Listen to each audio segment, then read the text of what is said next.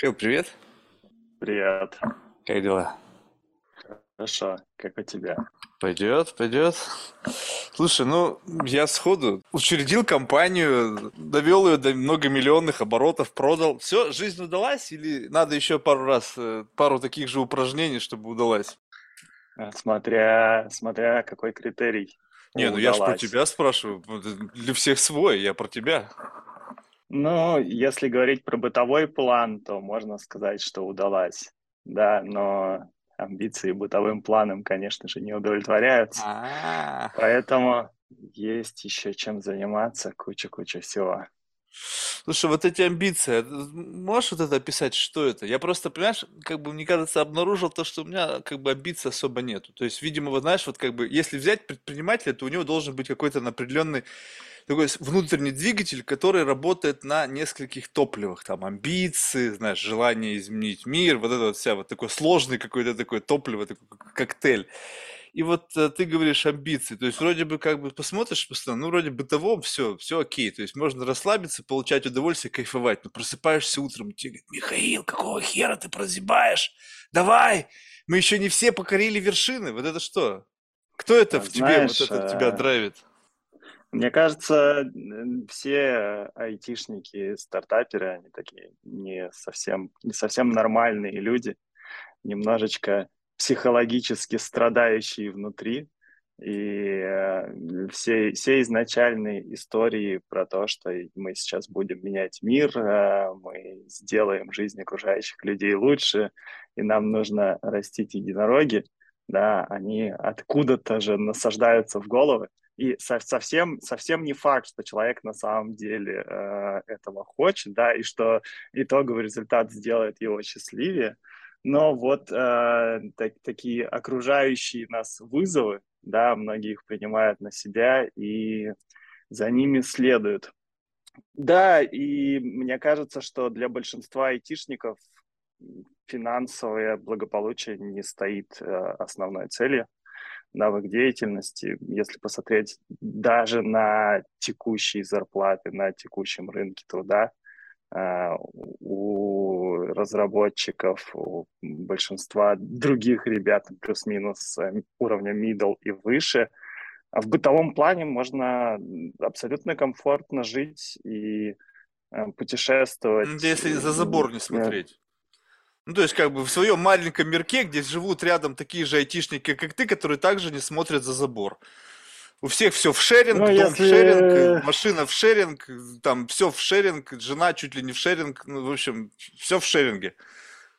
И как бы, да, комфортно. Слушай, Смузи утром. хочется, если, если, если хочется смотреть за забор там и выходить не во вкусвилл за продуктами, а в какую-нибудь э, французскую пекарню, то- точно так же, пожалуйста, английский язык, он не, не особо сложен, да, а IT по всему миру, оно одинаково. Поэтому мне кажется, что лю- люди, которые работают в IT, в в этом плане у них, в принципе, все достаточно хорошо и закрыто по умолчанию. Да, если я сравниваю себя с э, классическими бизнесменами, у меня есть такие ребята знакомые, и есть даже родственники, которые там пошли в бизнес в определенном возрасте, то э, большинство из них э, сильно больше направлено именно на деньги. Да, вот деньги, деньги, деньги – это ключевое. Э, Мы, наверное, пришли к деньгам, не желая их там Случайно. сильно особо. Не то чтобы случайно, да, деньги это скорее сопу- сопутствующие, сопутствующий показатель. Да, в, пер- в первую очередь ты пытаешься достичь какого-то успеха, да, ты пытаешься показать, что у тебя получится, ты пытаешься выстроить А, систему, а, д- добиться каких-то результатов, да. И, и результаты первичны. А деньги, они просто, они просто приходят, но они есть. А, их будет еще больше, но самоцель не в де- не в деньгах, да, а самоцель, она в другом. Вот, и, чем? и это очень сильно отличает. В чем? Ну, просто изменить Сложный мир к лучшему какой-то абстрактный очень. Ну, как ты знаешь, слишком уж по-журнальному. Ну, изменить мир к лучшему. Ну, твою же мать. Ну, придумали классно пиарщики, как бы такая классная, почти стопроцентная отмазка для людей, которые, в общем-то, недокапчивые, э, прокатит. А в целом, вот я не понимаю, что значит изменить мир к лучшему? А, давай с другой стороны. А зачем вообще мы живем? Да, кажется, что жизнь нужна, чтобы получать от нее удовольствие. О! Если ты живешь постоянно в какой-то беготне, да, если там, затрахиваешься на работе или в своем бизнесе, и все время уставший, никакого удовольствия тебе это не приносит, но зачем тогда ты это делаешь? А, изменить мир к лучшему а, это какая-то, может быть, путеводная звезда, но на самом деле-то все эти люди занимаются этим просто потому, что им это нравится. Вот я умею строить системы, я умею делать, чтобы эти системы давали какой-то положительный результат окружающему обществу. Я вижу результаты, как э, то, что я делаю, влияет на мою личную жизнь в первую очередь, да, оно приносит мне результаты. Деньги это просто самое обыкновенное мерило для того, что ты делаешь, да, просто капиталистический мир ничего лучше не придумал. Э, поэтому так, да, а Слушай, а можно уже сказать, ты такой начинаешь думать. Слушай, а можно так сказать? Вот представь себе, ну вот э, я сейчас как бы, ну, то есть, то есть без обид ко всем айтишникам, да, но вот было как-то какое-то время как бы на заре IT, да, когда уже был бизнес, то есть уже были какие-то, знаешь, такие стандартные капиталистические модели, там, сырьевые, там, мануфактуры, в общем, все это. Ну и были всегда айтишники, потому что это было необходимо. Как только началась какая-то автоматизация, компьютеризация, в общем, нужны были ребята, которые, в общем-то, в этом разбираются. И они какой-то, по, по большей мере, э, они занимались тем, чем они хотели. То есть всегда были люди, которым нравилось вот это вот программирование, какая-то там вычислительная техника, там какая-то вот это вот, ну, там, не знаю, там, радиоинженерия, вот это все собирательство, там, в железе, копание и так далее. И вот, но это не было как бы какой-то такой, знаешь, вот многомиллиардной индустрии. И вдруг вот как-то все менялось само по себе. И вот начала расти незаметно волна того, что вот там всякие там доткомовские бумы, в общем, технологии, все-все-все. И люди, которые просто любили заниматься каким-то ремеслом, то есть кодить там еще что-то, они на этой волне все выросли. И как бы продолжают заниматься опять же тем, чем занимаются, но в силу того, что у них у всех в кармане прибыло, они стали новой альфой, Ну, то есть, как бы те, как капиталисты старой волны, там, не знаю, там эти вот нефтяные магнаты, они вдруг стали какими-то скучными, неинтересными. То есть, а что у вас есть? Какие у вас активы? Ну, у меня там 4 нефтеперерабатывающих завода. Что, у вас нету акций Теслы? Типа, нету, фу, неинтересен. Вот, и как бы получается, как бы все вот как-то как-то эволюционно привело к тому, что вот то, чем занимались раньше люди, просто теперь стало более востребовано и более высокооплачиваемым.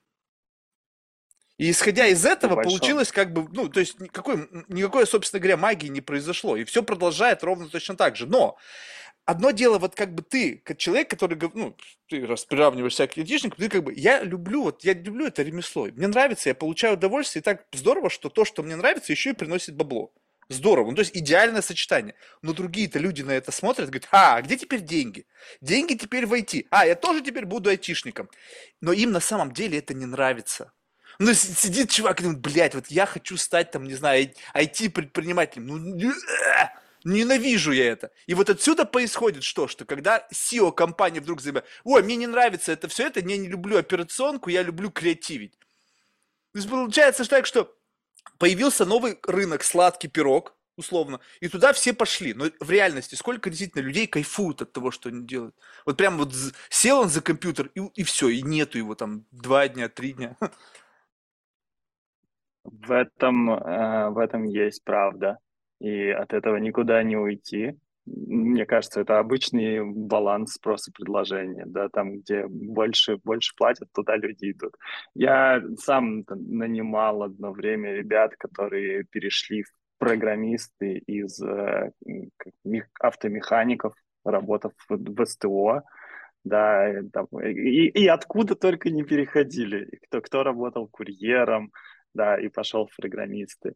И Да, есть те, кого это действительно начинает драйвить, да, а есть люди, которых это не начинает драйвить, и они пошли сюда просто ради денег, но, к сожалению, больших денег они здесь и не получат да, потому что самые большие деньги в IT, так же, как и в любой другой сфере, получают э, те, кого это дело драйвит, да, тот, кто вот прям полностью погружен, кто читает технические книжки, кто изучает математический бэкграунд, почему это устроено так, а не иначе, постоянно самосовершенствуется, проходит какие-то курсы, прям дотошно разбирается. Недостаточно выучить язык программирования, чтобы стать программистом. И часто общаясь э, с разработчиками просто на бытовом плане, понимая, что ну, человек на самом деле внутри, он, он не совсем разработчик, он просто умеет программировать, да, но, но от этого он не программист. И мне кажется, что э, это не только касается IT, да, в целом, особенно, мне кажется, у нас в России какое-то время я видел эту тенденцию среди всего своего окружения. То же самое было относительно бизнеса. У меня там все окружение повально пошло создавать какие-то свои бизнесы. И э, как будто бы вот у, у всех в головах э, сидела какая-то навязчивая идея, что если ты хочешь э, нормально зарабатывать деньги, если ты хочешь вырасти из своего маленького городка, из своей деревни, в которой ты родился, то обязательно нужно идти в бизнес. Вот он, твой, твой путь к успеху. Но ведь все совсем не так. И я сам пошел в бизнес э, немного, если говорить откровенно, с самим собой, э, тоже с какими-то такими стереотипами. Да? У меня не было идеи, что вот бизнес это очень интересно. Вот бизнес меня драйвит, поэтому я в бизнес пойду. Такого не было. Меня драйвила айтишка, да, меня драйвила разработка. А, а в бизнес я пошел, чтобы зарабатывать деньги, как и все. А, но это, это неправильно. Вот уже по занимавшись э, всем этим делом много-много лет, э, я понимаю, что нужно, нужно заниматься тем, что тебе нравится. Нужно расти в той отрасли, которая тебе нравится. И тогда э, деньги в ней точно будут, э, вне зависимости от того, чем ты занимаешься. У меня есть э, хороший знакомый э, из Новосибирска, где я долгое время жил. Э, он работал парикмахером просто парикмахером парикмахерской, да, я с ним познакомился, когда э, записывался на стрижку, и мне говорят, ну вот у нас Антон стрижет, он хорошо стрижет, пойдем, давайте к нему вас запишу. Ну давайте. Вот, я познакомился с Антоном, и э, какое-то время я ходил к нему стричься, все время с того момента, пока я жил в Новосибе, э, и я видел, вот, вот он просто любит это, да, и я видел весь его эволюционный путь. Антон вначале уволился э, с парикмахерской и арендовал себе просто одно рабочее место в каком-то другом салоне. И э, клиенты, которых он стриг, начали ходить к нему, и у него просто стало больше денег.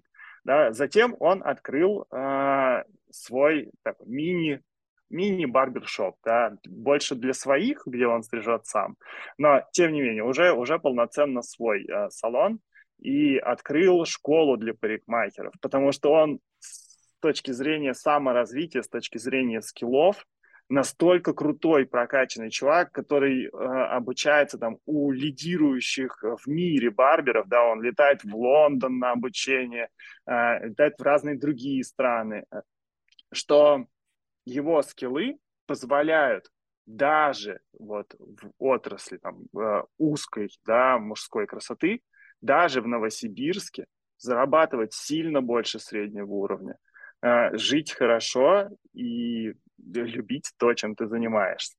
Да?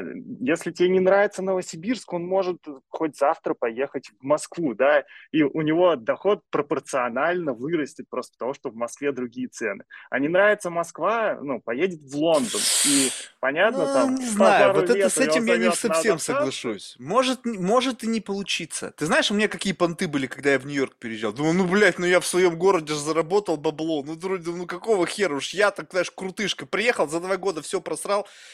Потом, знаешь, знаешь, чуть, чуть ли не на дошираках там выживал, чтобы с голоду не сдохнуть. Ты же знаешь, вообще не факт. Вообще не факт. Может быть, из Новосибирска в Москву я еще как бы могу, и такое часто бывает, вроде как в рамках одного культурного слоя. Но в Лондон или в Нью-Йорк, а, не факт. А что, там по-другому стригутся? Ты знаешь, э, дело, дело не в том, что по-другому стригутся. Вот, скажем так, с точки зрения IT разницы нет. Почему? Потому что IT на английском языке. То есть, как бы там нету, нету никакой, как бы, нету никакой вокруг этого, как бы такой, знаешь, какой-то специфической оболочки. Вот я жил, просто помню, у меня рядом с домом был там условно парикмахерский, можно сказать, что это барбершоп. Там фотографии времен что-то 1930 какого-то или 40-х годов, там, знаешь, старые, там всякие известные люди, там какие-то политики, там еще что-то вот с такой штукой конкурировать очень сложно. Да, ты можешь открыть какой-то там салон или еще что-то. Во-первых, открыть целые эпопея, там куча всяких документов, куча всего, там куча всяких там согласований, там, в общем, хреново знает чего. Плюс какой-то внутренний какой-то контекст, понимаешь, как-то вот, ну, не знаю, там слишком много деталей. И даже если, безусловно, если ты придешь и как бы с амбициями немножечко себя уменьшишь, как бы придешь работать в какой-то сначала салон, то есть ты из своего крутышки там со своей ченью, там, большой сетью там барбершопов в Новосибирске или в Москве, чуть-чуть понты сбросишь, пойдешь работать в какой-нибудь барбершоп, там поработаешь, поймешь, как это все устроено, и потом откроешь, но это не будет как бы вот так. То есть это не будет то, что ты такой крутой приехал, а все меня ждали, бум, поехали. Все равно придется адаптироваться, пару, там, тройку лет тебе на это уйдет. Может быть, конечно, никто, люди не, никто не говорит, что по щелчку. Везде нужно работать, да. да Главное, что вот, тебе это приносит удовольствие. Да, но понимаешь, вот, допустим, у меня есть как бы такой, как бы некий, э, ну, я не знаю, правда или нет, это сейчас каждый сам для себя решит. Вот представь себе, я как бы спрашивал еще до того, как эмигрировал, ну, под, были богатые люди в нашем городе, ну, прям неприлично богатые, достаточно по большим меркам. То есть там были какие-то крупные заводы и так далее. Вот, и я говорю, слушай, а какого хера ты тут делаешь? Ну, то есть, что ты блядь, ну продай ты все. Как есть компании в то время, они как бы объединялись там в какие-то конгломераты, там можно было продать, выйти в кэш, в общем, жить себе припеваючи где-нибудь, не знаю, где угодно. И достаточно часто я получал такой ответ, блин, а кто я там буду? То есть один еще чувак с деньгами, которых там до хера и больше, и еще больше, чем у меня в 10 раз, вообще никто. Ну, то есть абсолютно, тебя, никто тебя не позовет. То есть, как бы, ты посмотри, как э, отечественные, ну, там, э, олигархи покупают свои места в этом обществе, покупая там какие-то board seat, там, в Metropolitan Museum, там, Гуггенхайме, там, какие-то donation, в общем, там пытаются прорваться как только могут. И то к ним относятся, вы нам не ровня, мы там высоколобые WASP'ы, там, не знаю, в 20-м поколении, блин, да, чуть ли там не эти. И поэтому многие люди, представь себе, вот он живет в Новосибирске, все его знают, у него там какой-то статус, репутация. То есть как бы он чувствует себя, помимо денег, есть некий экстра, как внутреннего признания, он там какой-то значимый член общества. Приезжаешь куда-то в Нью-Йорк, ты там просто никчемный таракан которых там до хрена и больше. Да, ты самый успешный, самый умный, самый такой хорошо стригущий таракан. Ну их там до хрена.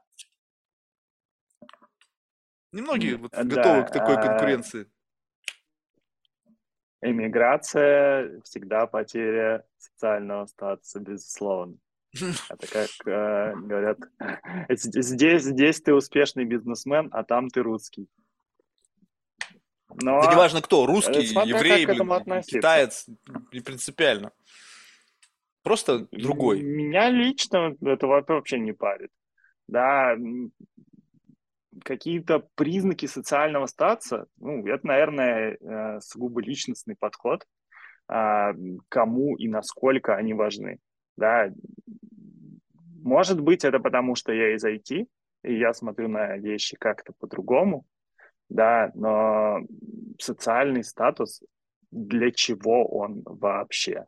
Да, то, что кто-то там знает, что у тебя не просто много денег, а что у тебя заводы и что-то еще, или ты там а, а, основал стартап, вырастил его до, многомиллионных оборотов, продал Тинькофф банку, окей, это сделает твою жизнь лучше, это делает тебя самого лучше внутри.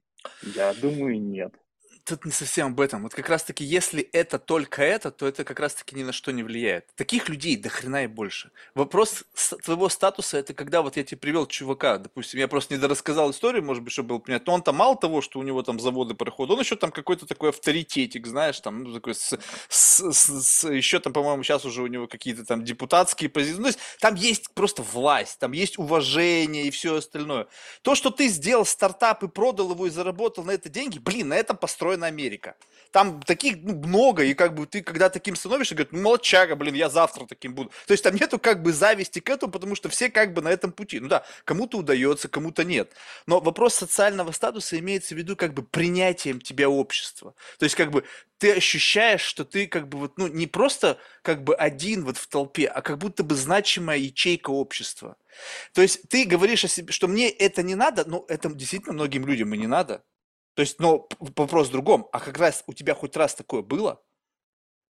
Если ты как бы об этом говоришь, что мне это не надо, ты, может быть, никогда в жизни это и не испытывал, поэтому тебе как бы, ну что, у меня этого не было, перееду туда, у меня там этого тоже не будет.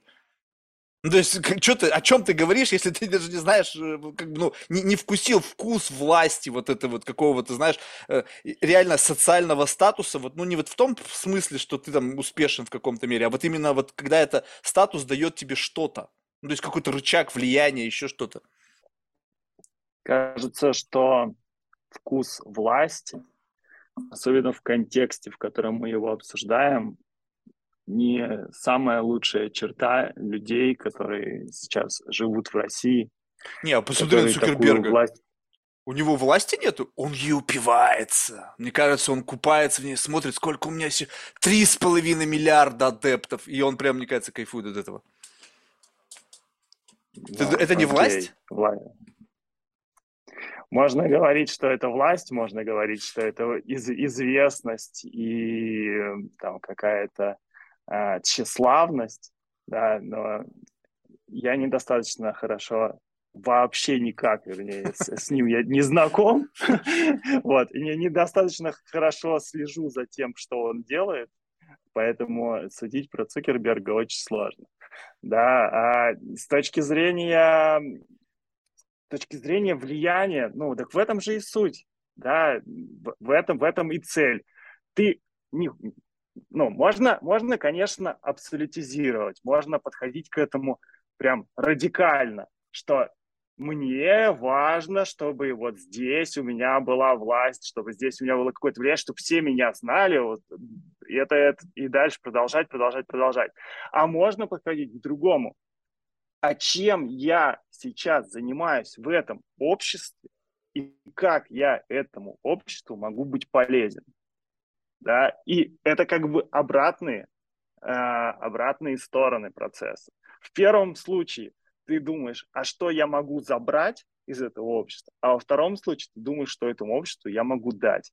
Вот а, позиция забрать мне не близка.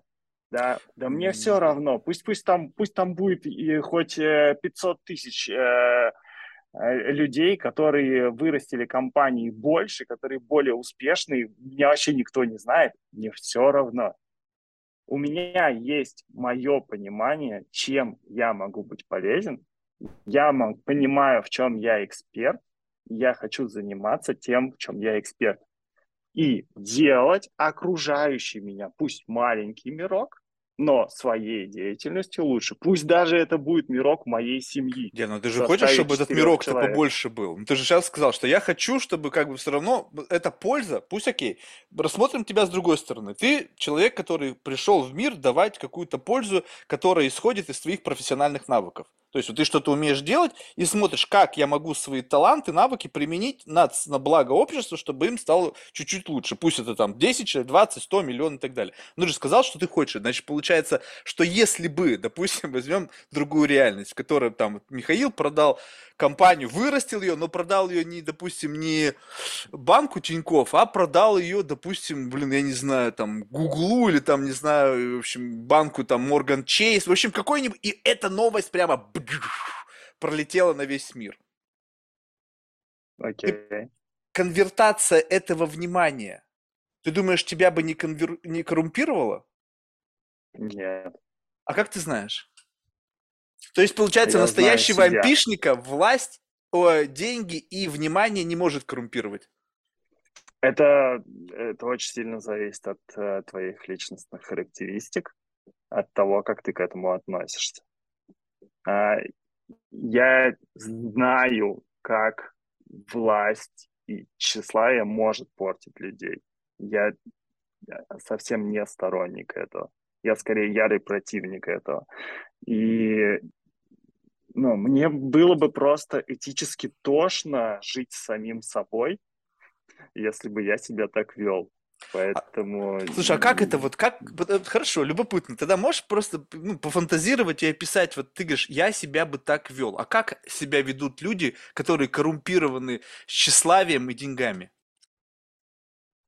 Э, это люди, которые в первую очередь держатся за этот свой статус, которые делают все, чтобы приобретенную силу, приобретенные возможности и, можно сказать, власть никогда не потерять. И им все равно, кто, кто э, есть от этого польза бизнесу или нет, есть от этого польза сотрудникам или нет. Главное, это моя собственная позиция, и главное то, что она не, незыблема. Это хорошо, что, знаешь, это, я, я, знаешь, конечно, можно попытаться было, ну, просто ради самой беседы, да, ради просто какого-то ментального фитнеса попытаться бы как бы прочелленджить вот эти установки. Просто, ну, но не хочется, потому что, ну, как бы верится в то, что вот действительно в тебе так. Единственное, что меня всегда немножечко как бы это, ну, э, считаю, не, не, пусть немножечко странным для меня как бы рассуждение э, о чем-то, о какой-то такой, знаешь, силе ну, которые мы не коснулись. То есть я понимаю, что сейчас магнитуда события, наверное, по масштабам России, я не знаю, о каких там чеках речь идет, но, наверное, была не маленькая. И, в общем-то, ты была возможность как бы пройти некую проверку на вшивость. Ну, то есть, как бы раз, а, правда ли я сам себе, я не врал, то есть не подкупило ли меня вот это вот внимание, там, деньги, еще что-то. Нет, нифига, я все-таки стою на своем, я вот такой, какой есть. А представь себе, что просто магнитуды чуть-чуть не хватило. Просто, знаешь, я, я, почему я об этом говорю? Я встречал людей, которые на ранних этапах своей какой-то карьеры, они тоже были достаточно, знаешь, так э, рассуждали, ну, какими-то такими очень благими идеалистическими настроениями, э, прошли годы, прошли успешный там acquisition, там превратились в миллиарды, потом смотришь, там дом за 80 миллионов, там Гольфстрим там за 70 миллионов, думаешь, что-то тут произошло. То есть, как бы получается, что... Но почему-то снизу на это смотрят как, а, все, чувака понесло. А ведь с другой стати в этом ведь ничего нету. Ну почему, допустим, имея достаточный доход и не имея вот этой какой-то сумасшедшести, что я буду жить на показ, а просто для какого-то бытового комфорта, нельзя купить самолет?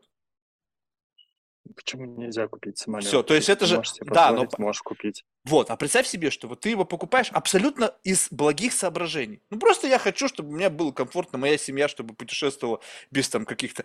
Но на тебя снизу люди, которые там 25 этажей ниже или там 100 этажей ниже будут смотреть, а, Михаил, он же там говорил, что ему ничего это не надо, вот, посмотрите, зажрался, купил себе private jet.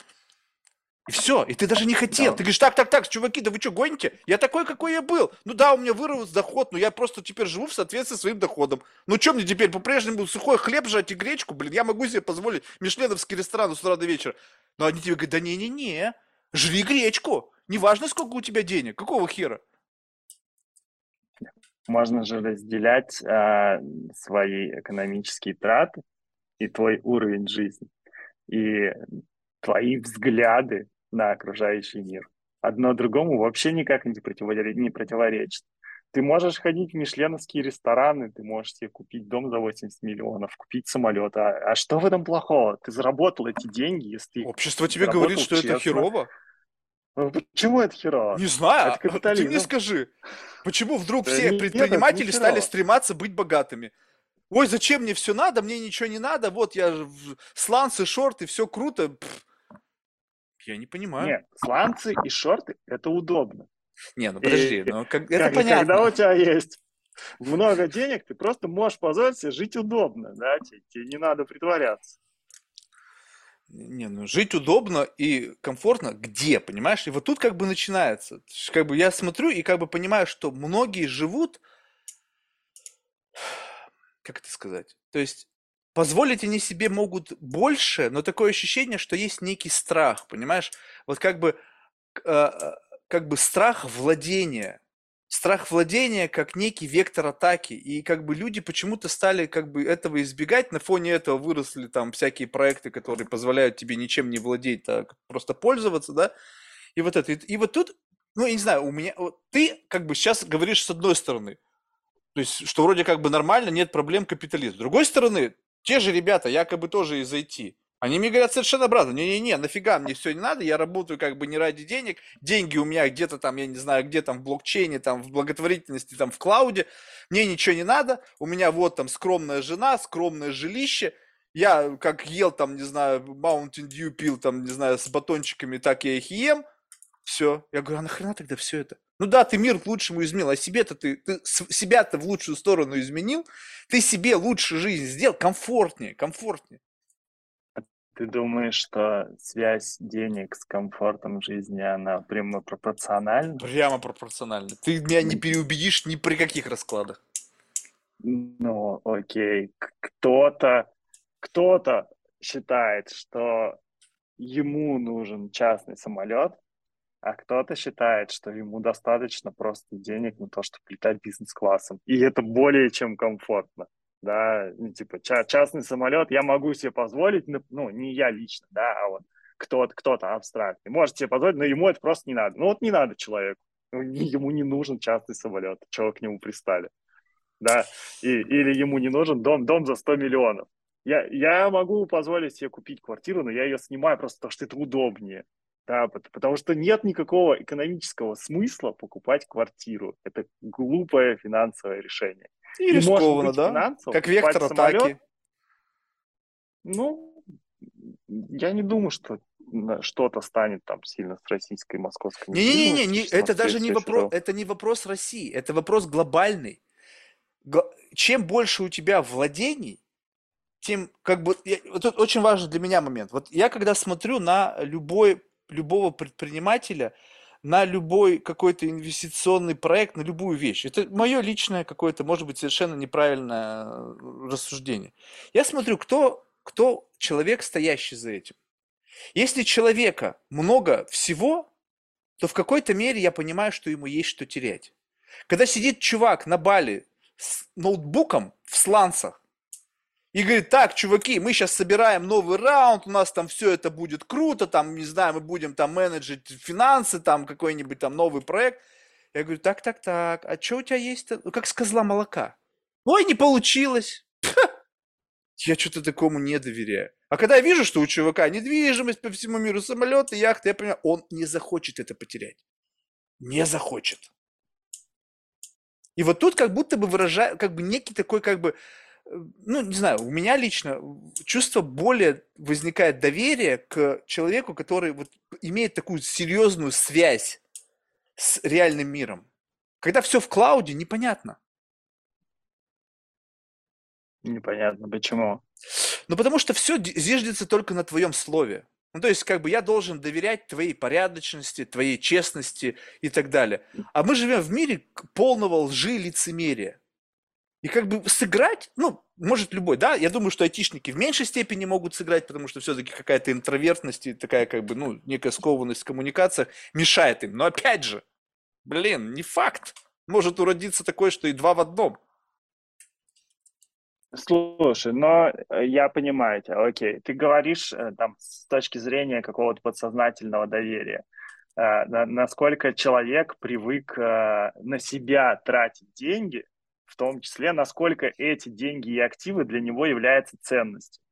Если он видит в них какую-то ценность, то он и к твоим деньгам, как к инвесторским или к партнерским деньгам будет относиться более щепетильно, более основательно, чем если это просто какие-то циферки там где-то в биткоинах лежащие. Да, да, да. Да, да и да, у меня их и так верно. дофига, и все, все равно, что, что с ними произойдет. Ой, не получилось, а, ну и пофиг.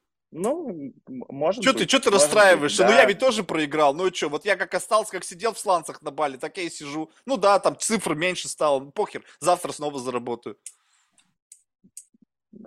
Может быть, это вполне себе имеющий место фактор. Кажется, что семья это исправляет в большинстве случаев. с э, таким, семья с детьми по крайней Слушай, а мере. вот это любопытно. Вот, э, вот смотри, это, кстати, я не знаю, и поэтому я буду сейчас, может быть, попадать совершенно в молоко. Вот представь себе, что, значит, э, мужчины, IT-предприниматели, которые так или иначе как-то успешно двигаются в этом направлении, стали, ну, очевидно уже сейчас, новой альфой. И э, тут есть как бы план, пласт девушек, которые, в принципе, всегда искали сильного мужчину. Сильного не как примат сильный, да, там физически сильный, а сильный, на которого можно положиться, финансово устойчивый и так далее. И вдруг все красавицы мира, ну, думаю, все, не все, но, в общем, стали поглядывать. А может, как бы нахер этого толстячка старого, может быть, вот этого молодого, еще и правильного питающегося, еще и умного, и как бы, и вот начинается новый матчинг. Пока еще не очевидно, пока еще по-прежнему почему-то у многих, я сейчас не про тебя, а у многих айтишников почему-то есть такой странный как бы, эм, как бы стереотип, что девушка либо умная, либо красивая. Ну, то есть как будто бы два в одном не бывает. Вот. Но вот когда это начнется, и вот с тобой или с кем-то из абстрактно, да, появилась красивая девушка, которая требует как бы, знаешь, как, как дорогой автомобиль дорогого обслуживания. Дорогие курорты, дорогие путешествия, в общем, другая жизнь. И как бы ты понимаешь, что вроде ты же жил, жил аскетично, и как бы это к вопросу к семье, да? И вот тут может же произойти трансформация, когда вот просто ты вот жил, вроде деньги есть, ну как бы тебе не надо, ну что какого хера, да какая разница, какая на мне футболка, блин? Или на H&M, или там Живанши, да какая нахера, да никакой. Она говорит, а ты что, Михаил, ты гонишь что ли? Мы же с тобой завтра едем в Монако, какой H&M, Живанши или Бальман?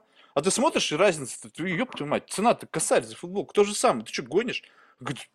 Не, ну извини, ты хочешь, чтобы я была с собой? Ты давай, подтягивай свой уровень. И постепенно, постепенно, постепенно, постепенно тебя выводит на уровень более высокого потребления, который тебя не прожирает. Ты просто переход...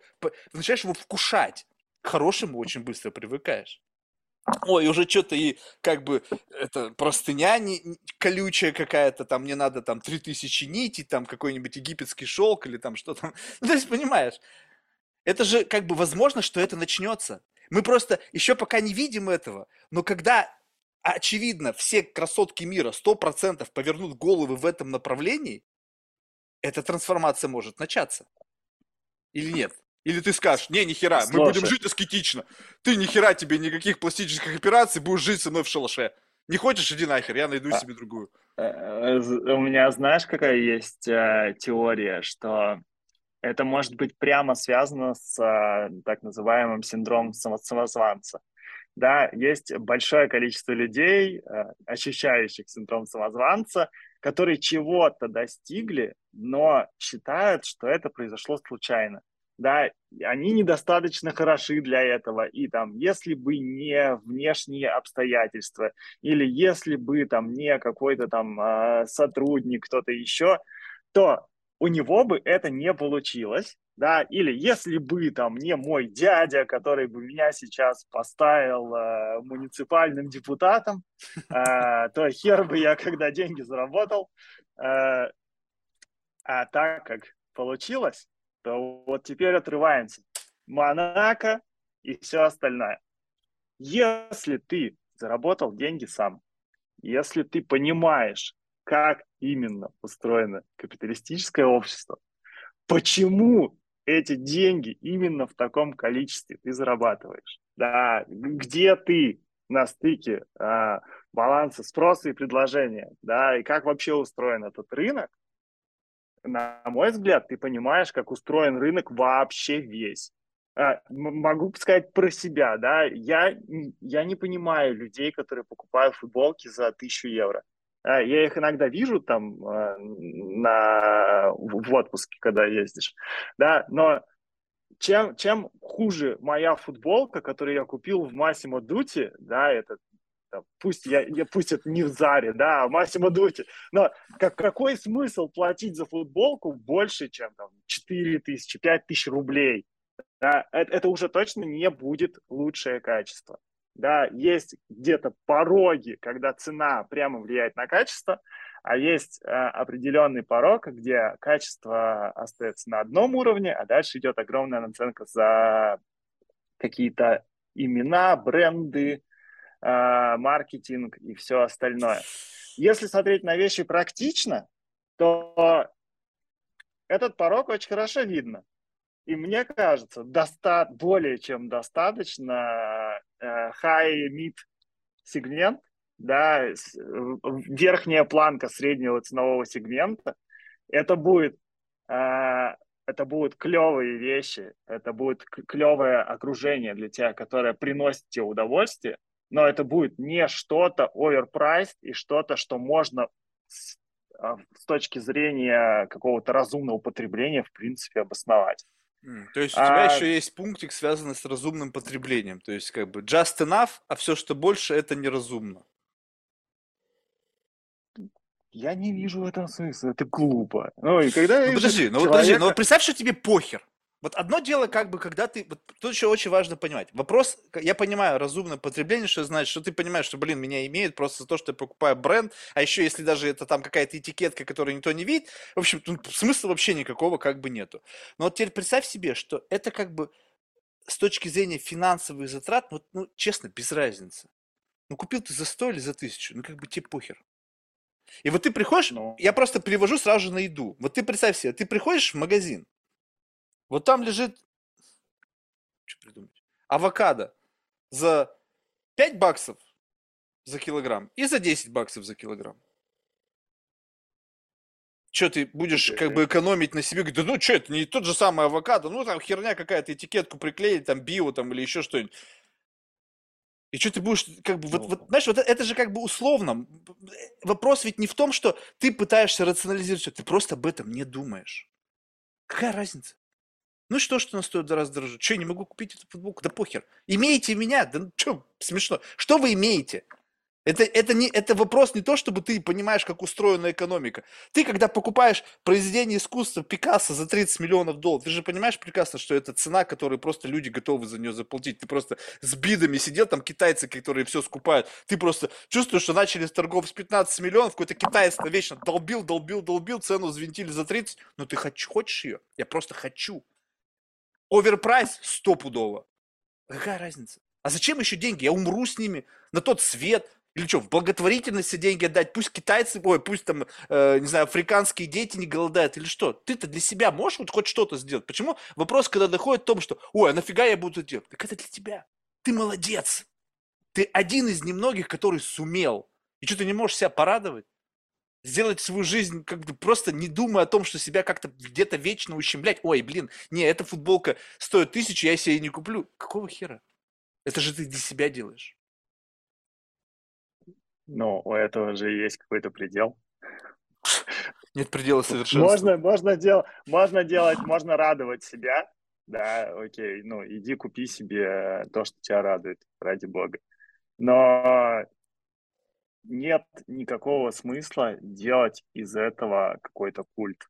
Не-не-не, да, вот как раз таки я не о культе, а просто ты как бы представь себе, что ты просто переходишь на другой уровень потребления, где просто by default все стоит в 10 раз дороже. Вот, вот, вот так вот. Ты переехал в дорогой дом, обслуживание коммунальных услуг стоит в три раза дороже. Почему? Ну, потому что, блин, дорогой дом. Ты говоришь, да нафиг. Ну, ты понимаешь, за, за что ты платишь. Ты хочешь сказать, что ты в футболке не чувствуешь он, он разницы? Находит... Поверь мне, чувствуешь. Нет. Разница стопудово есть. Это, знаешь, мне кажется, это сговор. Что все производители, они могут, в принципе, все делать одного качества. Потому что, ну, как бы, действительно, какая разница, блядь? Китайцы ткут все что угодно. Но они тебе специально делают говно, чтобы ты чувствовал себя как говно, чтобы оно потел, чтобы это после первой там химчистки превращалось в какую-то ветошь и так далее. Специально.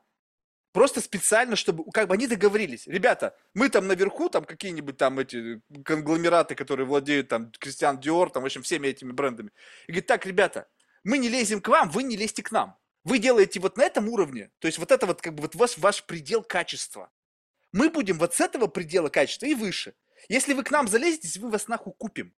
Мы создадим свой, блядь, бренд дешевого говна и будем точно так же в Китае, и вы, возможно, сдохнете у нас денег до хрена, и мы будем, сука, с вами бороться. Они говорят, окей, окей, окей. Ты мне объясни, как вот Рено, ну вроде бы гигантская компания, почему такое уебище делают, чтобы ты чувствовал себя говном в этой машине? Что они не могут сделать нормальный кузов? Стопудово могут. Какая разница, из чего штамповать? Да сделай ты, чтобы это просто было не стрёмно. Да нет. Сговор. ты в этом ценовом сегменте должен чувствовать себя на дороге говном. Сидит чувак в Мерседесе или там в Бугатти. Смотрит, блядь, как он в эту машину вообще залез? Я бы даже срать с ней рядом не сел. Вот о чем речь, понимаешь? И когда ты вроде бы как бы теперь... Это все игра, это все абсолютная иллюзия, это все понятно, что это развод на лоха и все. Но ты наконец-то как бы вправе не выбирать. Что я куплю сегодня, блин, полкило колбасы или, блин, 20 дошираков? Слава богу! Я прошел этот этап, теперь я могу и то, и другое купить и просто не париться. Нет? Я тебя Нет, коррумпирую, понимаешь? Я пытаюсь пошатнуть твою веру. Это просто сейчас как бы на, на самом деле это, ну, ты понимаешь, да, это ирония. Да, а, ты, ты понимаешь кучу изъянов, да, которые ты рассказал. Конечно. Если есть место, где ты, где ты будешь делать э, нормальные вещи, тебя купят, да, это же офигительная возможность. Начни делать, тебя купит Кэлен Кляйн, ты пойдешь еще, еще одну такую компанию сделаешь, тебя снова купит Кэлен Кляйн. Просто конвейер по продаже. Да, а китайцы же пытаются делать красиво, у них не получается, правда, в автомобиле, а, но они же, они же копируют не с Рено, да, а, они берут, копируют Мерседесы, Получается пока херово, но надо практиковаться. Да, я, я как бы, я, я, знаешь, на самом деле я как бы верю, у меня действительно есть, блин, взять моего отца, это такой супер скряга, это просто... Ну, понятно, что они живут хорошо, у них там свой дом, все очень, очень, очень прилично по стандартам, но когда ты просто понимаешь, что что-то в человеке, как бы вот отношение к деньгам, оно немножко другое. То есть какое-то, знаешь, вот это вот отношение, что деньги это как будто бы некое, как бы, я не знаю, даже как, многие даже, мне кажется, расценивают это как, как некое зло, понимаешь, как-то вот, как-то, и не дают себе возможности вкусить все как бы вот приятные моменты жизни, пытаясь сказать, ой, да не, это не классно, это не прикольно, вот стоять на гвоздях там где-то в лесу, обкусанный комурами, это кайф. Ты, Марк, пробовал? Не, обязательно попробуй. Я просто думаю, нахуй мне это надо? Я лучше буду день-нибудь Мне кажется, вместе сидеть. у и... нас это у, у, у нации есть э, небольшая психологическая травма, большая психологическая травма, связанная с собственными активами и с э, правом собственности в принципе. Да, плохо, что эта вот травма активно поддерживается власть имущими, да, и на ее основе они в том числе свою власть поддерживают дальше. Вот. Будем надеяться, что когда-нибудь наше общество ее перешагнет. Да, а так это, да, это же классическая история тех же пенсионеров, у которых даже есть какие-то денежные накопления, пусть там миллион, полтора миллиона рублей, но которые никогда не выйдут э, в Турцию, э, хотя могут себе позволить, э, там, пусть не каждый год, да, пусть раз в два, в три года, не в дорогой отель, а там, за 150 тысяч тур на 10 дней на двоих, но могут себе позволить, есть такие люди, могут себе позволить, но нет, у них эти деньги будут лежать до самой смерти, там это похоронные, это э, внукам, передать внукам, вот, а, а, а внук учиться пошел в ВУЗ, а надо же платить за обучение, нам нужно помогать, вот, это помоги себе, конечно. Да. Слушай, ну вот, окей, тогда вот можешь вот сказать, вот, ну окей, э, каков, каким ты видишь вот свое будущее. Ну, то есть э, это будущее, которое связано как бы с новыми проектами, которые будут, как бы, опять же, призваны помогать людям. Просто в следующем витке это будет больший масштаб, либо там э, ну, другая какая-то, э, как, другой какой-то вектор с точки зрения применения твоих талантов. Либо что? То есть где за счет чего ты видишь вот это вот ощущение от самореализации? Вот ты дошел до какого-то там следующего майлстоуна. Ты сидишь и говоришь, блин, Хейл, молчага.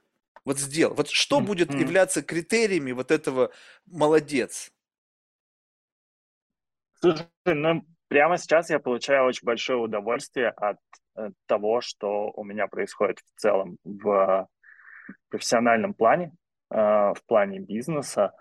Э, после того, как мы продали часть компании Тинькофф Банку, мы все глубже и глубже интегрируемся друг с другом.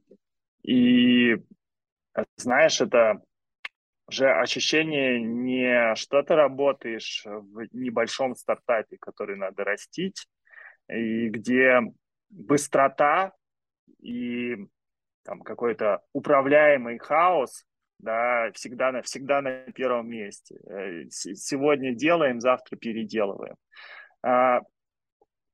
Мне очень нравится перенимать экспертизу у крупного бизнеса. Да, работать с ребятами из Тинькофф банка, которые исключительно бизнес-ориентированы, которые умеют в аналитику, которые умеют в настоящую стратегию э, и которые делают это годами. Это очень круто.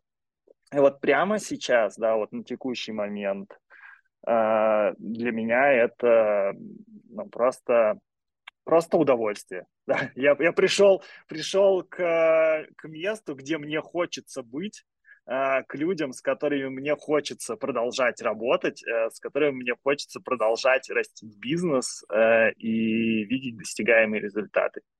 Наверное, это история не на 10 лет вперед. Скорее всего, это какое-то ограниченное количество лет. А дальше, дальше посмотрим.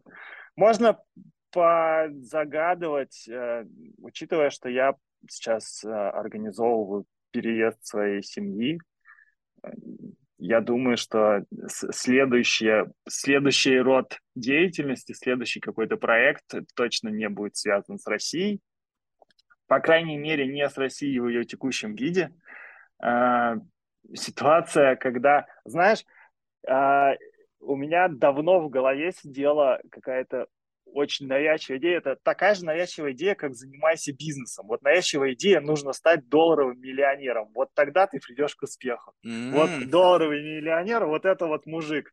А, а, а пока, пока не долларовый миллионер, это так, херня. А, и я зарабатывал, а внешние обстоятельства мой заработок как-то нивелировали. Они его снизу подкашивали. И я такой, блядь, вот уже у меня там 250 тысяч, и кажется, что я уже скоро. А потом херак, и не 250, а 125. И, и вот это вот ощущение, когда у тебя есть деньги, а потом хоп, оказывается, что индексные фонды, в которые говорят, надо инвестировать, оказываются заморожены в каком-нибудь там НРД. Вот эти ощущения, они совсем не радуют, да, и с одной стороны, ты очень сильно прокачиваешься в финансовой грамотности и понимаешь, как работает ЦБ, и как там Евроклир совсем с этим связан. С другой стороны, вообще не хочется об этом думать. И, и кажется, что если а, Россия не изменится в, какие, в какой-то краткосрочной перспективе, а, ничего общего с ней иметь я уже не захочу. Это, знаешь, такое ощущение, у меня просто такое как-то было, когда ты идешь как будто бы по эскалатору, только не по тому, который идет как бы вниз. Ты вроде бы идешь, а как-то ты вроде бы быстро стараешься идти, но как бы ты быстро не шел, все равно как будто бы что-то уходит не туда. То есть ты, ты тратишь энергию, и да, может быть, ты там на одну лесенку вперед, но чуть замохал, чуть что-то произошло, и обратно вниз скатился. То есть постоянно вот это какое-то сопротивление то. И знаешь, я по себя поймал на мысли в том, что я просто, ну, как бы либо нужно пересесть на другой эскалатор, ну, то есть включить, сказать, так, стоп, ты просто не там идешь, чувак, ну ты просто гонишь. Вот посмотри, вот нормальные люди, они даже стоят, но и то едут вверх ты ебашишь на полном ходу, и ты все равно как бы медленнее, чем люди, стоящие просто на правильно стоящем эскалаторе. Но ты знаешь, у меня проблема в том, что я не знаю, как правильно встать, как вот найти этот эскалатор, на котором даже стоя ты будешь двигаться вверх. В свое время это было, как бы, ну, видишь, у тебя есть как бы возможность, то, что у тебя точка входа правильная. То есть как-то так получилось, что исторически увлекшись IT и вообще всем этим, сама отрасль пошла вверх. То есть это как, как, раз та история, когда ты просто встал на правильный эскалатор. А если ты еще и двигался по нему, а еще был быстрее стоящих, которые что-то там в носу ковыряли, ты, ты вау, и ты уже наверху, там уже третий этаж, четвертый, и просто всегда встаешь на правильный эскалатор. Но вот, ты знаешь, я просто в какой-то момент понял, что я просто не знаю. Вот э, как бы получилось так, что вовремя не подумал о том, какие потенциально скиллы будут востребованы в следующем каком-то, условно, каком-то ну, как это сказать, раунде, да, в следующем каком-то этапе жизни. И вот ты считаешь, вот насколько ты как бы вот э, под, как бы готов к какому-то следующему жизненному раунду, учитывая тот технологический бэкграунд, который у тебя есть. Вот представь себе завтра что-нибудь бах, новая волна, и как бы ты как готовишься ты или либо с тем набором, который у тебя есть, и в принципе люб, готов к любым изменениям. Я не готовлюсь, но я смотрю вокруг. И мне кажется, что если смотреть вокруг пристально, то никаких сюрпризов относительно того, что будет завтра в виде баха новой волны, не будет. Да, э, тот же machine learning и AI, он не развивается вот так вот по щелчку, да, что вчера он был никому не нужен, а сегодня резко все стартануло. И те, кто случайно сюда попал, э, там вдруг стали много зарабатывать. Да, у всего есть инерционность. А, и если смотреть по сторонам, то эту инерционность всегда видно. Прямо сейчас видно. IT идет во все отрасли, да, IT везде. То есть не, не просто IT, а, а там biotech, э, big tech, и что бы то ни было, возьмите любую отрасль плюс IT, да, вот вам э, ее следующий boost, который пойдет вперед. Да, возьмите machine learning, э, он будет везде, он уже везде, но он будет еще больше, больше, больше. Взять ту же даже крипту, да, тот Web 3.0 э, и все, что с ним связано очевидно, что это бурлит. Оно еще не дошло до того, чтобы стать мейнстримом. Да, но учитывая, сколько лет уже крипта бурлит, бурлит, бурлит, рано или поздно она дойдет до какой-то плюс-минус массовости. А, и мне кажется, выбирать-то есть из чего. И вероятность промахнуться, ну, она здесь небольшая. Даже если ты пойдешь в крипту, и э, да, а, а с криптой ни хера не выйдет. Да, но, но ты во всем этом настолько глубоко варишься, что ты знаешь, как устроен блокчейн, да, как, как, как все это строится изнутри алгоритмически. Потом, куда бы ты ни пошел, да, переключить отрасль не так сложно. Э, самое главное, что, что у тебя есть экспертиза в целом. Да, ну видишь, у тебя в целом а... есть внутриотраслевая экспертиза. Вот представь себе, я такой идиот, у меня никакой экспертизы нету. Ты мне говоришь, вот, посмотри на блокчейн. Я на все это смотрю, выглядит офигительно. Я ни хрена не понимаю. То есть взять и сейчас начать учиться, Марк, ведь никогда не поздно. Сейчас ты можешь всему научиться. Серьезно? Кто вот пробовал да, сейчас да. сесть за учебник? И так тяжело. Я тут просто, ну, просто ради какого-то, знаешь, просто освежить. Я же учился когда-то тоже, думаю, блин, что-то я давно не читал своих книжек. Нет, полно там непрочитанных студенческих времен. Думаю, дай-ка сяду. Я это что-то взял, и я это читаю, и я понимаю, что твою же мать, какие у тебя, Марк, ленивые мозги. Они просто сопротивляются, они просто тебе кричит кто-то тебе, да хрена тебе это надо! Чего ты тратишь свое время? Зачем? Я представляю, это то, чего я как бы плюс-минус знаю. Я плюс-минус где-то это уже с этим сталкивался. Теперь представь себе, я открываю учебник, там, не знаю, питон там начинаю учить.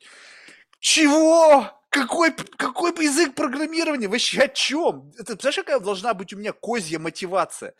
И, и она будет такой, что ты же должен каким-то образом сначала стать как бы востребованным на рынке, где уже, в принципе, ну, как бы уровень как бы средний уровень специалиста, он уже, наверное, как бы востребован. То есть я же понимаю, какой уровень я хочу. Я же сейчас живу, у меня есть определенное понимание уровня. Я хочу куда перейти? На два этажа выше, ну как минимум. Потому что что мне так, шаг вправо, шаг влево, мне и так комфортно. Если я хочу, то я хочу реально перепрыгнуть. Ну, то есть как бы в два раза увеличить свой, как бы, свою потребительскую корзину, свой доход. Бум, на два этажа.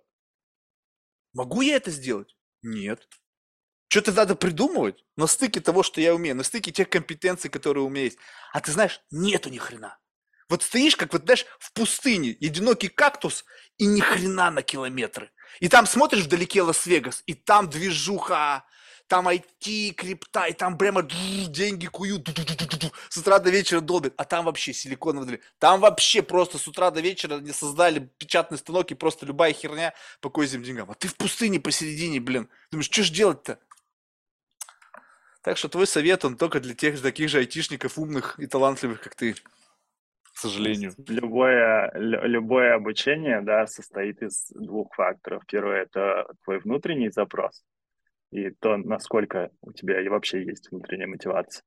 И второе – это внешние обстоятельства, да, как, какое именно будет обучение и насколько оно тебя поглотит. Кажется, книжки сейчас никто не читает, к сожалению, все идут куда? Яндекс Практикум, Нетология и все, все с этим связанное. Онлайн-курсы, где куча-куча людей, таких же, как ты, я а, этой херне не доверяю. Я, знаешь, такое, как бы, как это сказать, ортодоксальный, блин, в этом отношении. Я, знаешь, такая классическая школа обучения. Сидишь, сам разбираешься. Потом пришел кому, кто реально знает. Не вот тот, который еще вчера сам учебник читал, а тот, который всю жизнь этому посвятил. Слушай, говоришь, вот я тут это понял, ты прав. Он говорит, Марк, ну какой же ты идиот, все не так. Пока седины я в голове не вижу, я что-то как-то слабо доверяю, понимаешь, этим учителям. Если ты такой умный, ну, какого хера ты учишь? Иди и занимайся вот так же, как ты. Создавай проекты, занимайся предпринимательством, участвуй в больших проектах, зарабатывай бабло. Ты пришел учить людей. Я не спорю. Сейчас кто-то скажет, мое призвание давать людям э, знания новые. Как бы хочу в это верить. И наверняка такие люди есть, нас 8 миллиардов на планете. Но когда ты обучаешь кого-то тем скиллам, которые, блин, ну, ну просто реально сейчас можно как бы превратить в, в золото, и ты тратишь свою жизнь на то, чтобы как бы даешь людям возможность, чтобы они это золото зарабатывали. Особенно если ты еще молод. Что-то как-то тут не верится мне совсем немножечко в это. Это же бизнес. Это что же капитализм? Да, но когда ты владелец платформы, это капитализм. Когда ты там работаешь э, учителем на этой платформе, это не капитализм, это работа. Поэтому есть офигительные авторские курсы, которые направлены строго на одну специализацию и которые ведут очень крутые ребята, состоявшиеся в своей профессии. А, и я думаю, что такие курсы найти проблем нет. Да, взять Михаил, тоже вот... там Product Heroes, э, Замесина и Послушай, ну вот а, сколько дальше, лет дальше, ты этим дальше. всем занимаешься? Просто вот так вот, чтобы понять. Вот, ур... вот согласись, вот ты сейчас достиг некого определенного уровня. То есть у тебя твой уровень профессионализма подтвердился acquisition. Для меня это самый как бы простой пример. Что-то ты делаешь, уровень, насколько хорошо ты сумел капитализировать свои знания. Вот пример, вот реальность. Сколько ты потратил времени на это? Вот чтобы из точки ноль в точку там, где ты есть. Ну, я пошел работать э, разработчиком. Вообще увлекся этим, даже свое... не пошел работать. А ты еще, что до этого был этап, когда ты дома сидел на старом компьютере, там тыкал кнопки, не понимаешь, что ты делаешь. Надо вот с этого момента а, Нет, это демотивирует. Не-не-не-не-не-не, это правда. Как Билл Гейтс там а, в каком-нибудь 70-м году сидел это правда. Именно это, это, это именно самая страшная правда. Потому что только за счет того, что ты это твои мозги начали формироваться в глубоком детстве, и ты раз, развил, и, возможно, даже не развил, а, возможно, это тобой как бы тебя поглотило, оно вывело тебя, весь твой процессор. Ты не можешь вчера начать курсы и сказать, что мы с тобой будем на одной и той же ступени. Никогда. Если я только не какой-то безумный гений, который вдруг себя открыл в 35 лет – ну, согласись, это же бред. Ой, оказывается, я всю жизнь занимался херней, и я на самом деле крутой программист. Уже не, уже не работает. Уже получается, что ты идиот, раз ты дожил до 35 лет и не понимаешь, что, что, вообще, что тебе надо делать. Это не характеристики человека, который талантлив в программировании, в математике и всем остальном. Так что ты знаешь. Окей, okay. смотри, отвечая на твой изначальный вопрос где-то с класса, наверное, седьмого у меня компьютер. Да, и я начал программировать. Спасибо родителям. А, они как-то увидели этот эскалатор, идущий вверх. И, собственно, данный компьютер купили, когда его не было ни у кого еще из окружения, у одноклассников. Ну, вот. Просто считанное количество лет. людей в городе. 20 плюс да, лет да, ошибок, но... проб, обучения, статей, книг, советов, конференций, каких-то идей. все в это время ты думал. Это мысленный процесс, который когда-то начался, и он не останавливался по сей день. Какие нахер курсы? Я должен 20 лет потратить на курсы? Смотря к чему ты хочешь прийти. Ты хочешь основать финтех-компанию и продать ее банку? Да, 100 или миллионов мне на пенсию или хватило ты бы. стать э, крутым программистом. Если ты хочешь Нет, стать крутым программистом, программист? через, э, через, через, через три года ты будешь более крутой программист, чем я, потому что я не программирую. Да, и, или каким-нибудь там Не, ну, продуктологом. Не, я ну просто подожди, этим не занимаюсь. Имеется в виду вот как раз-таки тот момент, когда ты свои профессиональные скиллы можешь продать за хороший чек. Не за зарплату. У меня зарплата, условно, ну, мой уровень дохода, ну, поверь мне, многие программисты даже в Силиконовой долине могут подзавидовать.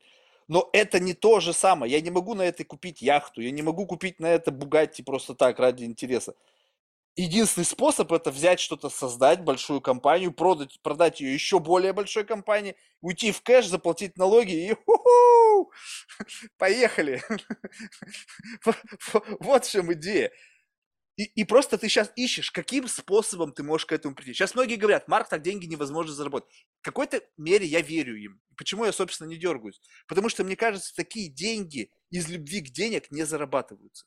Ну, то есть невозможно заработать миллиард, хотя его заработать. Ты можешь придумать какую-то гениальную идею, быть полностью ей поглощен. Ты можешь стать маньяком этого. И как некий бонус к тому, что идея была большая, крутая, классная, вот тебе миллион, ой, миллиард.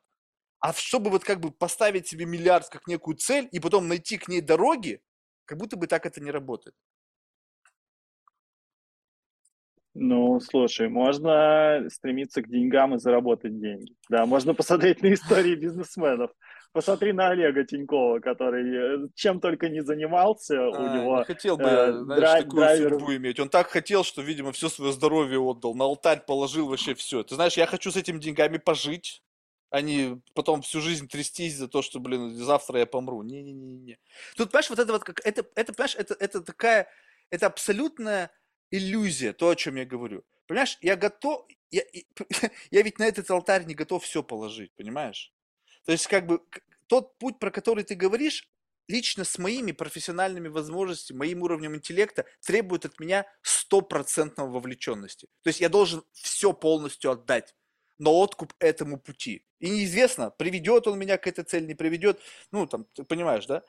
А когда ты Да. уже сейчас в этой стадии, ты говоришь, блин, я хочу жить. Я хер его знает. Может быть, я завтра выйду на улицу, меня машина собьет, я сдохну. А я в этот момент что? Не жил? Только в идее, в мечте, что когда-то я добьюсь, и меня кто-то купит. Да нахера? Ну, типа, если цель твоей жизни это купить себе Бугати и яхту, ну, тогда у меня для тебя плохие новости, да.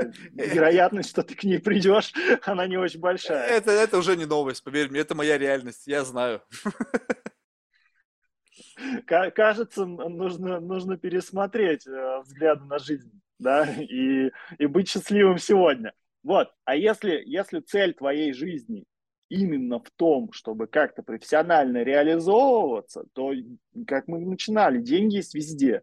Везде. Ну, можно, можно быть э, стилистом покупать э, клиентам одежду и зарабатывать э, там, по миллиону долларов в месяц. Можно. Просто, ну, если ты Ну, стилист. Карташьян с этого начинала. Она же была личным ассистентом там кого? Да, Сначала я- Пэрис Хилтон, я потом, уверен, потом еще кого-то, ну и так и выстрелила. А сейчас смотри, бум, и у всех по миллиарду в семье. Не, с этим я согласен. Вопрос, видишь, у, те- у тебя очень правильный подход. И я хочу, чтобы вы все услышали. Но здесь есть одно гигантское но. То, от чего ты кайфуешь, вот это sustainability model, она работает только тогда, когда то, что ты делаешь, у этого есть потенциальный спрос. Подстригаться будут все до скончания веков, пока все не облысеют. Факт.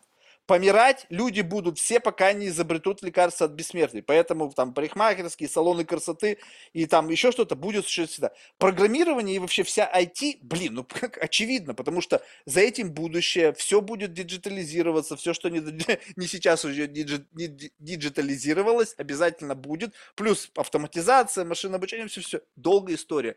Века впереди, возможно. Понятно. Но когда то, от чего тебя драйвит, и то, что тебе реально нравится, абсолютно нахер никому не нужно, и у этого нет аудитории, нету рынка, то понимаешь, что я нахожусь в неком тупике. Я понимаю, что я могу делать это, и я буду зарабатывать деньги. Но нравится мне это? Нет. Хочу я это делать? Нет. Могу я это делать? Да. Но жить в дисгармонии с самим собой, я устал, я так жил большую часть своей жизни. А как бы другого-то пути нет. У тебя органически сложилось так, что ты кайфуешь от этого, ты я кайфую от того, что делаю. И, блин, здорово, что у этого есть спрос. И вот все сработало. Вот оно, sustainable model. Ты делаешь то, что тебе нравится, и ты за это получаешь достойную компенсацию. Все хорошо, шик-жик.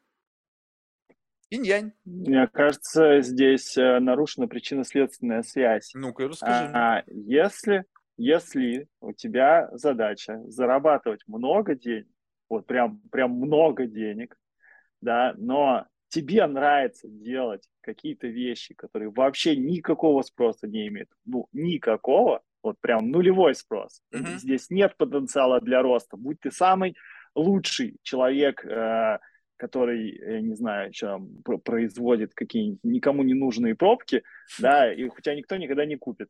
А, просто потому, что они никому не нужны. Вот. А, но тогда у тебя не должно быть а, в голове идеи, что все, мне нужны э, миллионы, миллиарды, мне почему нужны Бугати и все остальное. А почему, а почему тогда ты Потому что я вижу, жизнь, потому что я вижу, как другие пробки. Делают то, что они делают, и они, ну ты же сейчас мне не врешь, ты говоришь, я, Марк, смотри, то, что я делаю, я это люблю, и, и общество, и мир вознаграждает меня за мои труды. Вот же, вот твой реальный пример. Да. Ты же да. мне не врешь? Получается, да, ты да, говоришь, чтобы человек... Нет денег заработать. Слушай, ну так ты просто ты, ты об этом не думаешь, потому что это происходит в моменте. У тебя нету гэпа между твоим ожиданием и приходом. То есть у тебя это все движется, этот маховик, он никогда не останавливается. А представь себе чувака, который создает эти пробки, вот он их делает, он кайфует, но, вот, ну, но не приходит та деньга. А ведь со стороны ты видишь, вот эти люди кайфуют, делают, блин, вот этот чувак, он, он не пробки делает, а бутылки. Блин, охренеть, у него очередь там, ты посмотри, у него там, охренеть, сколько клиентов. А почему мои пробки никто не покупает? Я же вот, я, вот это моя жизнь, я это умею классно делать, но нахер никому не надо. И ты чувствуешь этот разрыв, что то, что тебе нравится, и то возможно, в чем ты не хуже, чем тот человек, который делает бутылки. Ну, если взять и как бы обрушить все, что внутри с точки зрения дисциплины, а просто некий уровень мастерства, да, того, что ты делаешь. И получается, что мы как будто бы с тобой с точки зрения некого мастерства которая по-разному востребована, находимся на одном уровне. Но тебе приносят мешок денег, а мне приносят мешок шелухи. Ну или вообще ничего не приносит. Вот откуда берется вот это. Не, естественно, он несправедлив. Это нормально, я не чувствую сейчас как бы тебе, ой, да, я по тебе пореву. Нет, просто когда я это понял, я понял, думаю, а как бы сделать так, чтобы найти что-то, ты задумайся, чтобы найти что-то, что мне понравится и где я могу использовать свой набор скиллов, я не буду чувствовать себя в каком-то состоянии, что я вынужден это делать, вынужден это, вынужден то, пятое, десятое. Ведь я как-то пришел вот к тому, что я делаю, меня же никто не заставлял, и мне нравится. Но не повезло. То, что ты выбрал, нахер никому не нужно. Ну, блин, выбрал бы я, не знаю, там, игру на фортепиано в детстве. Может быть, бы мне тоже понравилось, сейчас бы был великим пианистом. И вот оно, вот оно, тебе деньги и все остальное. Понимаешь, это как, да, как какой-то странный выбор, и этот выбор тебя привел в какую-то странную пустоту.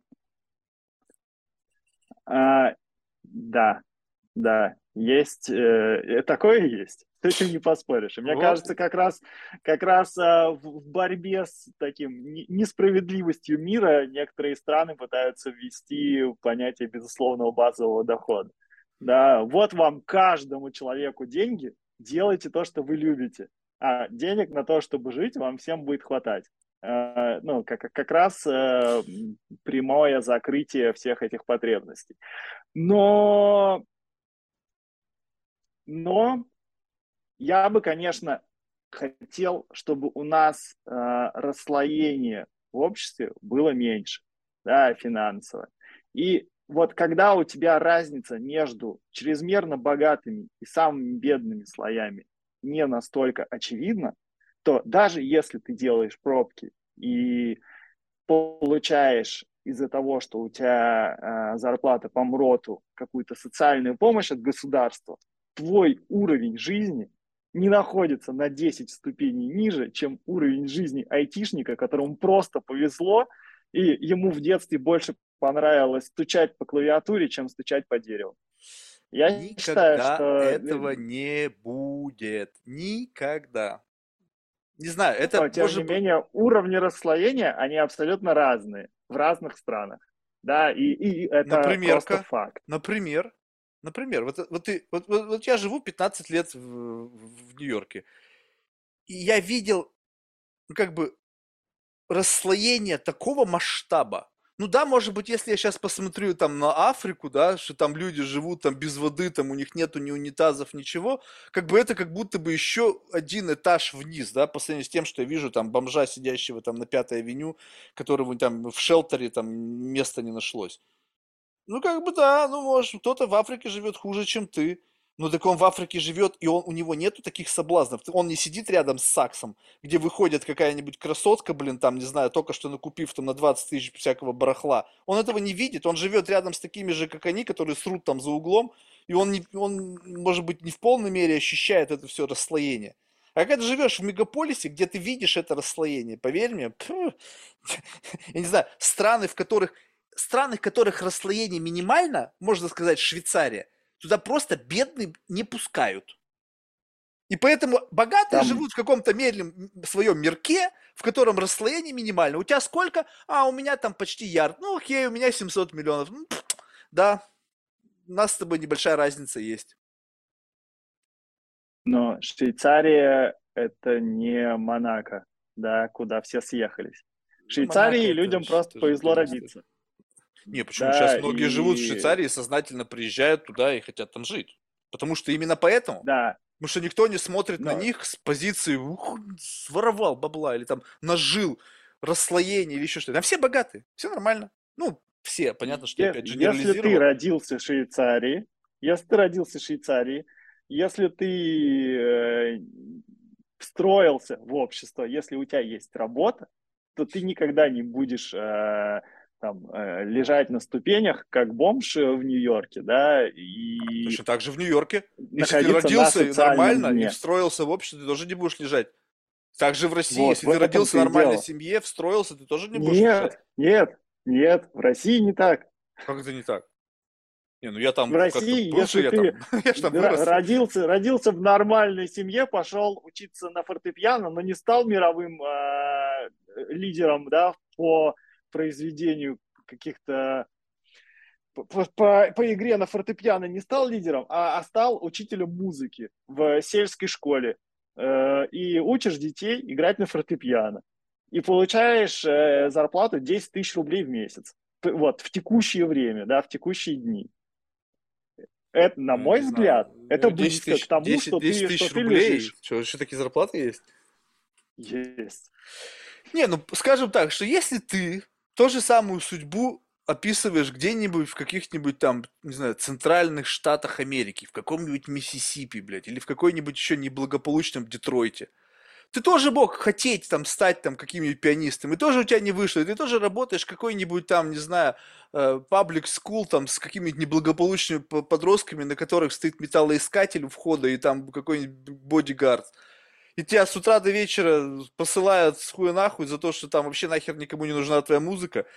И ты, может, получаешь не 10 тысяч рублей, а получаешь там 3 тысячи долларов, но все твои коммунальные расходы, налоги и все остальное не оставляют тебе ничего. Точно так же. Какая разница? Никто мир, не говорит, Мы же говорим, что мир несправедлив. В этом вопрос и в том. И то, что происходит сейчас, когда на эту как бы условную несправедливость, которая уже есть, она была веками. Всегда была несправедлива. Всегда был там альфа-самец, была там вожак стаи, у вожака стаи был лучший кусок, лучшая самая баба, не знаю, там лучшая, там, лучший вигвам, потом это все стало переходить, там, не знаю, дальше развиваться, появлялись, стали там сословия, все остальное, сейчас это богатые люди успешно. Ты мне объясни, вот когда как бы условно уже расслоение идет даже не по принципу, по уровню дохода, а по уровню интеллекта. Потому что, в принципе, вот тебе, вот представь себе, что как бы ну, какой-то такой сценарий, когда ты просто, у тебя как бы условно внутри есть что-то, что безотносительно к месту ты сможешь конвертировать в деньги. Ну, то есть вот и, и конвертация будет всегда на достойном уровне. Потому что если единственное то, что я могу конвертировать в деньги, это ручной труд, мыть посуду. Да, я могу конвертировать свой ручной труд в России, в Ташкенте, в Нью-Йорке, в Лондоне, мыть посуду. Да, я буду получать несколько разную сумму зарплаты, но жить-то я буду там. Ты думают, что люди, что ты будешь получать там 15 там, долларов в час в Нью-Йорке? Окей, окей. Где ты будешь жить? Где-то там непонятно где, там в Бруклине или там в Куинси, там в Нью-Джерси, тратить там, не знаю, час на дорогу до этого места, мыть посуду, возвращаться домой ночью вот такой никакой, потом снова вставать и снова делать это, и только ради того, чтобы не сдохнуть. Нахер такая жизнь нужна? А у тебя есть, это не то, чтобы тебе повезло, ты приложил к этому усилия, и ты дальше будешь прилагать дальше развиваться, дальше развиваться, дальше развиваться. И те люди, которые в этой сейчас волне, но есть огромный пласт людей, которые, я не знаю по какой причине, они просто туда не пойдут почему-то. То есть это не потому, что общество так устроено, потому что вот у всех был выбор. Иди учись. У меня был выбор. Ну, то есть я учился, но, блин, я как бы просто для галочки, знаешь, как бы, ну окей, закончил. Что-то я там помню, ни хрена не помню. У меня был выбор. Я бы сейчас мог бы стать, допустим, наверное, каким-нибудь там неплохим адвокатом. Пришел бы сейчас, не знаю, в коллегию адвокатов, сдал бы экзамен, он как у меня брат. И чё? Я бы жил точно так же, такой, знаешь, в Лонг-Айленде была бы какая-нибудь жена, дом там хороший, все классно, партнер в компании, кожаное кресло, секретарша, все прикольно. Это мой выбор. И когда мир движется в этом мне непонятно, как это все должно выровняться. Ну, то есть вдруг, с какой вдруг, что должно, какой эвент должен произойти, даже если этот безусловный базовый доход, который это не, это просто чтобы люди не умерли. Не то, чтобы они хорошо жили, а просто, чтобы они не умерли. Как это выровняется? Те, кто наверху, будут еще богаче. Цукерберг, Илон Маск, Джефф Безос через 10 лет в три раза будут богаче и еще больше отодвинуться от нижнего. Все, кто там сверху по нисходящей линии, они будут также обогащаться по мере роста компаний, э, капитализации акций, тех активов, которые у них, опционы, которые они получили в качестве там, вознаграждения. Что должно произойти? Глобальная революция? Все отжали деньги, всех нахер все снесли, все поделили поровну. Вот теперь у нас все одинаково. Давайте жить в этом постапокалиптическом мире. У тебя есть просто хотя бы какая-то предл... идея, как может выровняться все это? Ну, я считаю, что, во-первых, выравнивать не нужно. Расслоение, оно полезно. Расслоение мотивирует людей э, чем-то заниматься, да, меняться, обучаться и так далее. А уровень расслоения играет очень большую роль. И если посмотреть на ту же систему налогообложения европейских стран. Я не знаю, как в США устроено, но там налоги прямо зависят от твоего дохода, да, а не плоский НДФЛ, как устроен в России, сейчас он с небольшой ступенькой, да, все, кто зарабатывает мало, платят 13%, те, кто зарабатывает много, платят 15%. Можно сказать, плоская ставка. Все платят одинаковые налоги. Смотрим на Европу, ставки э, растут прямо пропорционально твоему доходу.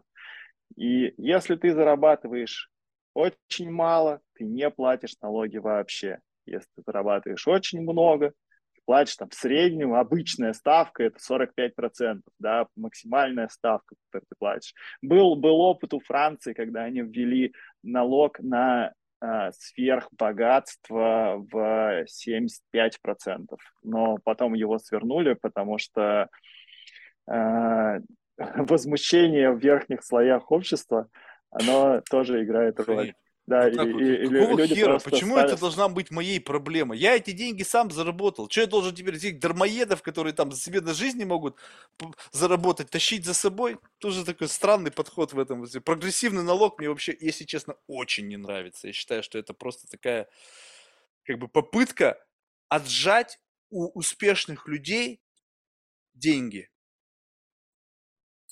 Я считаю, что это правильно. А, ты же хочешь жить а, не в своем мирке, где у тебя большой дом с красивым ремонтом, а ты хочешь, mm-hmm. чтобы а, вокруг не было бомжей, да, а были люди, которые, с которыми приятно общаться, которые э, учились в школе. Всегда ты хочешь, чтобы вокруг они, у тебя... Всегда. Это дармоеды, лентяи, просто какие-то, не знаю, ну, моральные уроды. То есть ты хочешь еще и на генетическом уровне это поменять. Они всегда будут. Всегда будет родиться кто-то, кто, да нахер мне это надо, я не хочу. И все, и что ты с этим сделаешь? Да, окей. Это вот, вот это какие-то экстремумы. А если бомжи на улице это и есть экстремумы? Убрать, да, если их убрать, то какое-то среднее значение за счет э, хотя бы прогрессивной ставки налогообложения можно повышать. А среднее значение жизни, оно сказывается на каждом. Да, богатые платят больше налогов, а, а бедные платят меньше. Но окружающая всех жизнь в итоге становится лучше. Если ты супер богатый и ты не хочешь платить налоги и жить в этом обществе, ты можешь приехать в Россию, купить себе дом на Рублевке, а, у тебя будут только богатые соседи, ты будешь общаться в своем социуме, но если ты выйдешь из Москвы там куда-нибудь э, э, там, в Смоленск, в Кемеровскую область, где я родился, да, то ты увидишь, э, какое настоящее состояние э, нашего а общества, да, и какой, какой на самом деле его уровень благосостояния. А где не так? Вот на Манхэттене отъезжаешь 20 минут в Бронкс, ты попадаешь в Смоленск. Только в Смоленске у тебя есть шанс, что ты пройдешь по улице ночью и как бы останешься живых. А в Бронксе есть вероятность, что тебя подстрелят, порежут, там какая-нибудь инициация, кто-нибудь прибежит, тебя ножиком ткнет, потому что он теперь гэнг-мембер, ему нужно срочно э, инициализироваться. Я не ну, знаю других мест. Можно говорить, смотри, можно говорить про очень плохие районы, которые есть везде. А можно говорить про обычные районы. Ну, вот, обычные вот районы. Средние, средние обычные районы для жизни. Вот спальные районы. И в Новосибирске спальные районы небезопасны для жизни. Это не самые плохие районы города, которых нужно избегать. Это средние спальные районы, но они небезопасны для жизни. А в США средние спальные районы безопасны. И вот уровень среднего – это как раз та разница, про которую я говорю.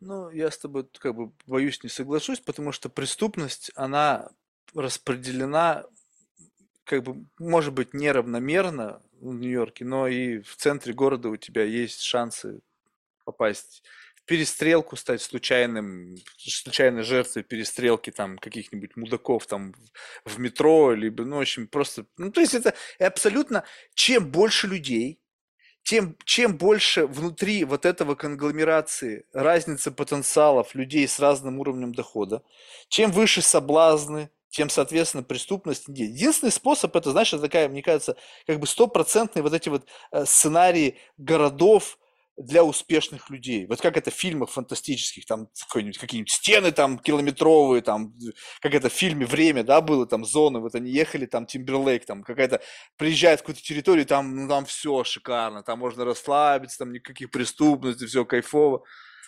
А так, если эти по-прежнему будут границы, да не, не застрахован никто. Люди из бедных районов в поисках наживы, денег, там, чего-то еще приходят в места скопления богатых людей и так далее. То, что богатые платят больше, так это уже сейчас есть. В Америке прогрессивный налог. Платят больше, что толку? Лучше стало? Нифига. Все происходит так. Это такое ощущение, знаешь, даже какая-то смена, смена жизненных установок. Вот смена вообще в принципе того, э, как бы осознания человека, зачем он приходит в этот мир. То есть, но когда это, но эта смена э, может появиться только тогда, когда внешний сигнал начнут другие. Когда как бы другие ценностные ориентиры тебе не будут вменять, что, допустим, там, не знаю, миллион подписчиков в Инстаграм – это круто. Потому что, почему? Потому что ты можешь продавать рекламу, ты можешь ни хрена не делать, сидя на печи, там, снимая 25 там, снимков и зарабатывать кучу денег. Либо, ну, то есть я не знаю, как это должно измениться. То есть должны другие ценности начать транслировать. А как? Если мир основан на капитализме, получается, все эти э, люксовые бренды, все эти дорогие авто, авто, авто, ну, как, автопроизводители, там, производители самолетов должны просто закрыть, сказать, чуваки, все, вот вам коммерческие авиалинии, ну окей, оставим вам там бизнес-класс, так, никаких вам больше Бугатти, никаких вам больше там роскошных платьев там за 20 косарей, обычная вот вам обувь, вот все только для того, чтобы дайте возможность вот этим новым поколениям не инфицироваться этим, потом мы это включим. Это знаешь, как вот люди, которые там в 20-м поколении богатые, у них же отношение к деньгам другое, они же не голодные. У них как бы, ну это как в порядке вещей. У нас всегда деньги были, всегда будут. Они не голодные, они не дорываются, вы как, это, как мы, как китайцы, вон дорвались до денег. Посмотрите, что там происходит. Ужас. Это голод, его нужно пережить. А когда 90% населения Земли живет в состоянии голода, и вот за счет технологий они только приходят на тот этап, когда они могут это вкусить. Им говорят, не-не-не, чуваки, вкусного ужина не будет. Мы переходим в следующую стадию, когда снова все жрем овсянку, ну или там что-то примитивное такое. И у вас не будет вот этого периода накопления капитала, вот этого Wild West, вот это когда вам башку сорвет, когда вы все станете новоришами, когда вы все будете ездить там всех на золотым, там, на золотых Ламборгини. Не, у вас этого не будет. Мы скипим. Скип. Как ты это представляешь? Не знаю, я пока не могу себе сценарий представить. А, слушай, я смотрел как раз недавно какой-то фильм а, про мальчика, который Э, сделал ветряную мельницу. Это в африканской стране. У них была проблема с тем, что им не хватало воды для того, чтобы выращивать, кажется, пшеницу или что-то, как, какое-то какое зерно, какие-то злаки. Вот. А без э, урожая им просто было нечего есть. И он прочитал в книжке, что можно построить ветряную мельницу, построил ее и Э, за счет этого у них получился генератор энергии. И в итоге он уехал в США, там закончил какой-то вуз, ну, и стал э, уважаемым человеком. Но это никак не мешает э, остальным людям в Африке остаться и продолжить жить. Э, кто-то кто с этими ветряными мельницами, а кто-то без. Никто не спорит, что это плохо. Да, есть общества, которые это прошли, да, и может посмотреть на Скандинавию, да, и где даже сам факт, что у тебя достаточно денег и что у тебя их больше среднего, он не играет никакой роли. Люди не кичатся количеством денег, они не показывают этого. Да, как там говорят, если кто-то купил себе какой-нибудь большой джип, и у него нет огромной семьи, там, пятерых детей, то, наверное, это там русский. Да, Fuck them. То... Вот, вот я бы так бы сказал. Вот. Я бы так и написал на, на борту этой машины. Срать я на вас хотел, на ваше мнение. Мне просто нравится большая машина. Ну почему? Вот, вот, вот, вот ты же это говоришь. Вот это вот травма какая-то. Вот она не только, она какая-то транснациональное, что если человек заработал денег и он купил что-то экстраординарное, возможно, у него просто вкуса нету. Нужно признать, да, что вкус это дело времени. Да, да. Ты просто развиваешься, ты прививаешь себе вкус. Возможно, через 10 лет владения капиталом, блин, какой же я был мудак. Нахер я покупал этот, блин, Кадиллак и, блин, всех раздражал этим шумом. Купил бы я себе какую-нибудь пуколку бы и деньги бы, получил бы удовольствие от тратения денег на что-нибудь другое. Покупал бы там себе какую-нибудь скрипку Страдивари, там, пиликал бы на ней. Ну, не знаю, на что. Это дело вкуса, его надо развить. Если ты вчера был, ну, как бы пацаном, который жил там в студии и, блин, не знаю, питался там в промежутках между написанием кода, и тут вдруг тебе вознаграждение за твои труды свалились деньги, и ты вдруг свои какие-то гештальты начинаешь закрывать, ты не думаешь, что я хочу выпендриться. Я не, не хочу никому показать, что я крутой. Я просто хочу это иметь, потому что я всегда это хотел. Это моя детская мечта. Я что должен из-за того, что общество скажет, о, посмотрите, какой он некультурный, забить о своей детской мечте? Дойдите в жопу со своими представлениями об этом. Я вам куплю машину, глушитель можешь, оторву вообще. Можешь купить. Вот об этом и речь. На тебя будут клевать, понимаешь? Да не будут тебя клевать, всем будет на тебя пофиг. Ну, там где-то между собойчиках будут над тобой посмеиваться. Просто потому, что ты культурно до них не дошел. Ну, когда-нибудь дорастешь, а может быть и нет. Но нет и нет, ради бога. Просто сам факт того, что общество культурно выросло, делает это общество более взаимовыгодным для всех его членов. А чтобы оно выросло культурно, нужно, чтобы средний уровень благосостояния в этом обществе был достаточно высок, чтобы люди не думали, как на свою зарплату а, купить себе зимнюю куртку, при том, что нужно заплатить коммуналку, нужно купить как-то продукты отвратительного качества в самом дешевом магазине, а, и потом еще умудриться там, купить зимнюю обувь раз в два или в три Не, ну года. ты жесть Тоже отвратительного китайского качества на барахол. Да не, не жесть.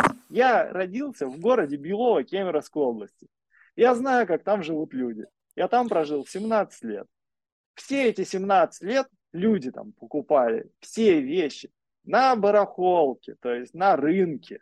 На этот рынок все привозили с новосибирского рынка большого. На новосибирский рынок вещи привозят из Китая. Все пацаны местные, а, когда появились социальные сети, начали вступать, я уже уехал, да, но я видел, начали вступать всякие группы VK, типа Adidas для настоящих пацанов. А они Адидасы никогда не носили. Они носят Абибасы, которые на самом, на которых написано Adidas без ошибки, но они думают, что это Adidas. Потому что у них нет магазина Adidas. Вот в городе нет магазина Adidas. А, сейчас там их, может быть, вообще уже нет, они закрылись, да, из-за внешних обстоятельств. Но вот в предыдущие годы их там просто не было. Адидасу нет никакого смысла открывать магазин в городе Белово, Кемеровской области. Там у людей нет денег, чтобы пойти и купить штаны Адидас. Они их покупают на рынке за 300 рублей и думают, что это Адидас. И Мгм. какая культура может быть? Ну, конечно, какая может быть культура у людей, когда они не могут закрыть свои базовые потребности? Это большая проблема. Слушай, это ну вот большая проблема благосостояния страны. Вот это мне вот э, понравился твой тезис относительно как бы некой уро- уровень оккультуривания. Ну, то есть как бы некий вот такой, знаешь, как бы некий стандарт эм, такой как бы, э, ну, такого интеллектуально-светского какого-то характера. Но вот смотри, вот можно ли сказать так, что, ну, я это говорю почему? Потому что у меня есть примеры, когда я знаю, что это ложь, да. Скажем так, вот есть некая, некий такой бенчмарк поведения, да, у нас не принято. И как бы все молчаливо с этим э, правилами внутреннего устройства согласны. У нас не принято покупать машины с потреблением там топлива больше, чем это необходимо, да. У нас не принято покупать машину большего размера, если у тебя нету большой семьи, то есть как бы без какого-то некой рационализации твоего, э, твоей покупки. И просто многие люди, они, а, как бы, слава богу, что они многие, да, они просто законопослушны и не хотят выделяться, они в какой-то мере боятся бы, как бы обратить на себя взор этого, знаешь, такого какого-то ока, которое может как бы тебя ну, осудить, или они просто не хотят вот этого внешнего прессинга, и они на самом деле, может быть, бы и хотели выйти за границы вот этой культурной модели, но в силу того, что они находятся как в заложниках вот этой вот стереотипов, они как бы думают, ну пофиг, мало ли что я хочу. Осудят, соседи будут жаловаться, больше не пригласят в гости, больше там, не знаю, на барбекю ко мне не придут. А я хочу. Я еду там, не знаю, куда-нибудь в Дубай, у, вау, там отрываюсь, снимаю в аренду, там, не знаю, красное Феррари какой-нибудь, не знаю, иду в самый какой-нибудь зашкварный дорогой ресторан, отрываю, потом приезжаю опять такой, такой скромняжечка в сером костюмчике. Есть, слава богу, анклавы в мире, где ты можешь вот оторваться. Я верю, что плюс-минус они как-то так вот живут, да, вот так очень скромно, потому что я смотрю, у меня же бизнес связан с миллиардерами. Что ты, что такой ненормальный ты на эту тему? Пишешь там, допустим, каким-нибудь там ребятам из, там, из скандинавских стран, там, постевропейских, там, предлагаешь какой-нибудь новый им самолет. Ну, кто-нибудь нанял нас. И там пишут, бывает такие. Мы не летаем на private джетах. Ответ прямой от миллиардера. Я предпочитаю деньги жертвовать на благотворительность. Я про себя думаю, ну, вот это сейчас ты вообще кому ответил? Ну, то есть вот как бы это вот насколько... И у меня же нет оснований этому человеку не верить. Ну, то есть, ну, с какой стати? Ну, я- Как бы ты выдаешь человеку кредит доверия. Ну, понимаешь, но в голове-то возникает вопрос, ну, ну, а тут ты как бы ну, кому, кого ты поимел в этом случае? Ну, то есть у тебя есть деньги, и ты ими не пользуешься, тогда нахрена ты это все вообще делаешь? Зачем? Вот зачем тогда вот это все? Понимаешь, такое ощущение, что это как бы вот энергия, которая не реализуется должным образом для тебя. Да, возможно, она реализуется лучшим общ... об... ну, образом для общества, для твоих сотрудников, для твоего региона, в котором стоит это градообразующее предприятие, в котором работают там все. И ты, опять же, ты что-то выхватываешь. И понимаешь, и это что-то, оно всегда есть. Я не поверю, что люди стопроцентные альтруисты.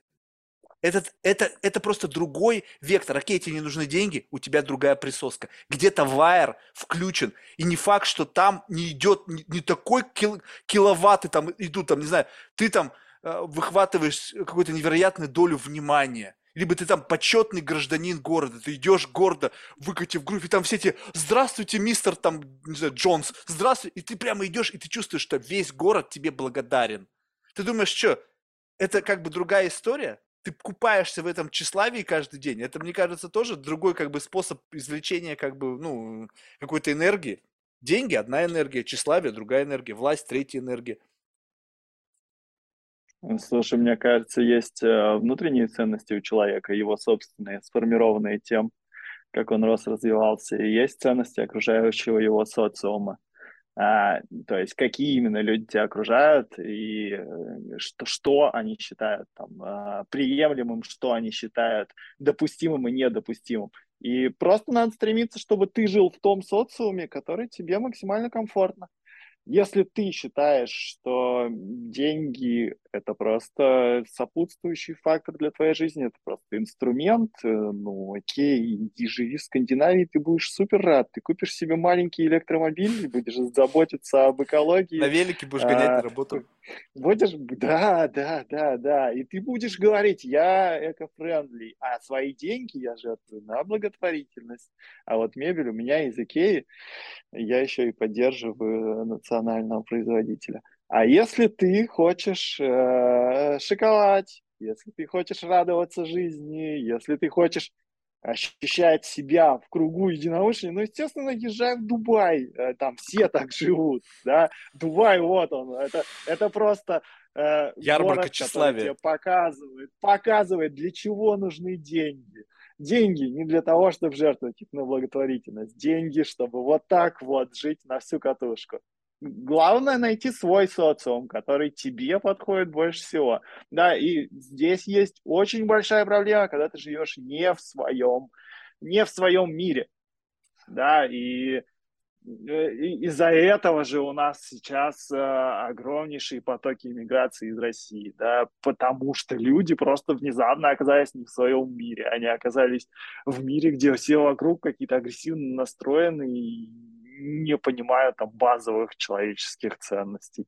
А, а, а это все взрывает мозг, да, и, и, и понятно, что никакой э, там олигарх, никакой шейх не сможет жить в Норвегии.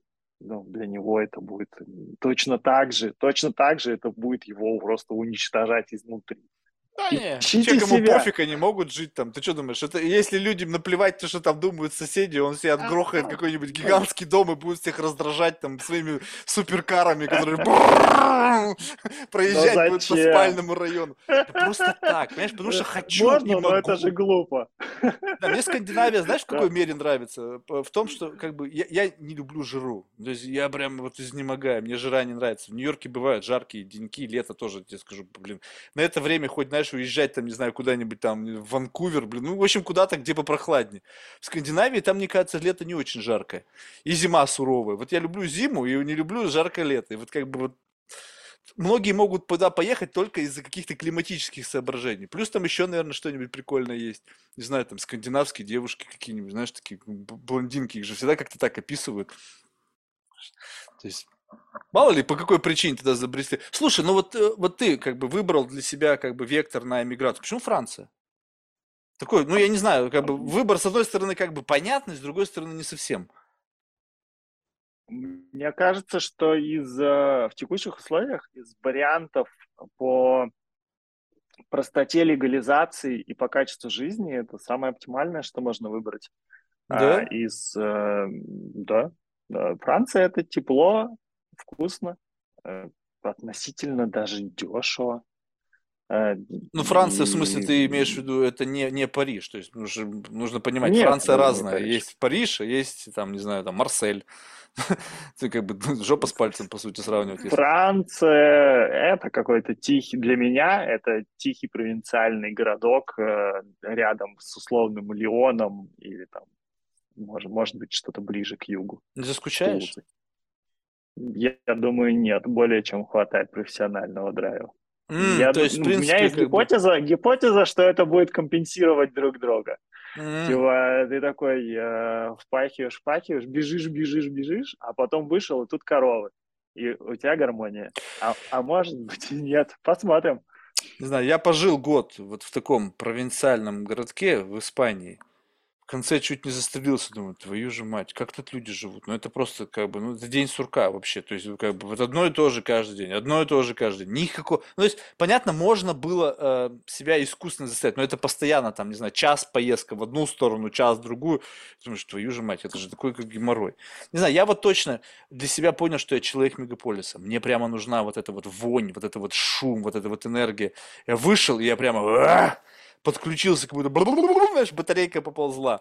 Когда я приехал туда, я чувствую, что я, наоборот, разряжаюсь. Вроде бы, вот знаешь, как, как говорится, вот люди зажрались. Жил дом, побережье, смотришь, закат, рассвет, перед тобой море, блин, погода всегда замечательная, дождей вообще, по-моему, за этот год не было. Все круто, ну вроде бы как бы, ну что еще тебе надо-то? Ну такая скука, такой мрак, думаю, ё-моё. Вот видишь, как бы все люди разные, и непонятно, пока ты не попробуешь ну, какой-то э, какой-то определенный образ жизни вкусить, ты не можешь знать твое, не твое. То есть, как бы эти все истории, вот там как классно, ну, да, классно, вот я попробовал, не классно.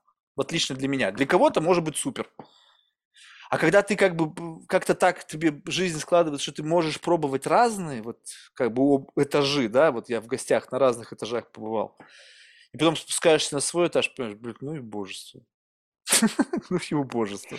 Ну, хотя этот этаж, блин, на самом деле не херовый, понимаешь? Ну, я же не, не бедствую, я же очень хорошо живу, блин. Ну, то есть все, все, что надо, есть у меня.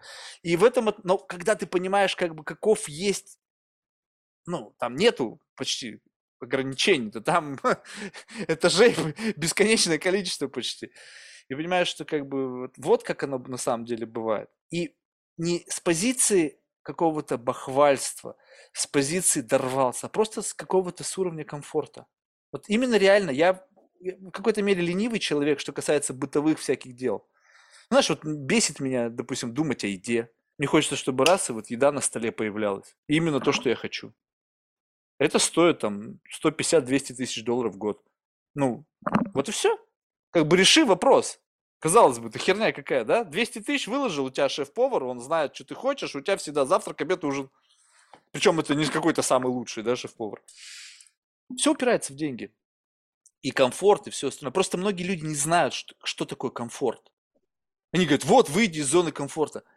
90 людей, они в комфорте не были с рождения. Они вообще не знают, что такое комфорт да, я живу, и как бы мне комфортно. Ты вот сейчас про свою жизнь можешь сказать, да, мне комфортно. Представьте, тебя взяли искусственно пук, из твоего вот этого environment, в котором тебе комфортно, и ты вроде бы думаешь, ну что, чаще желать, все классно.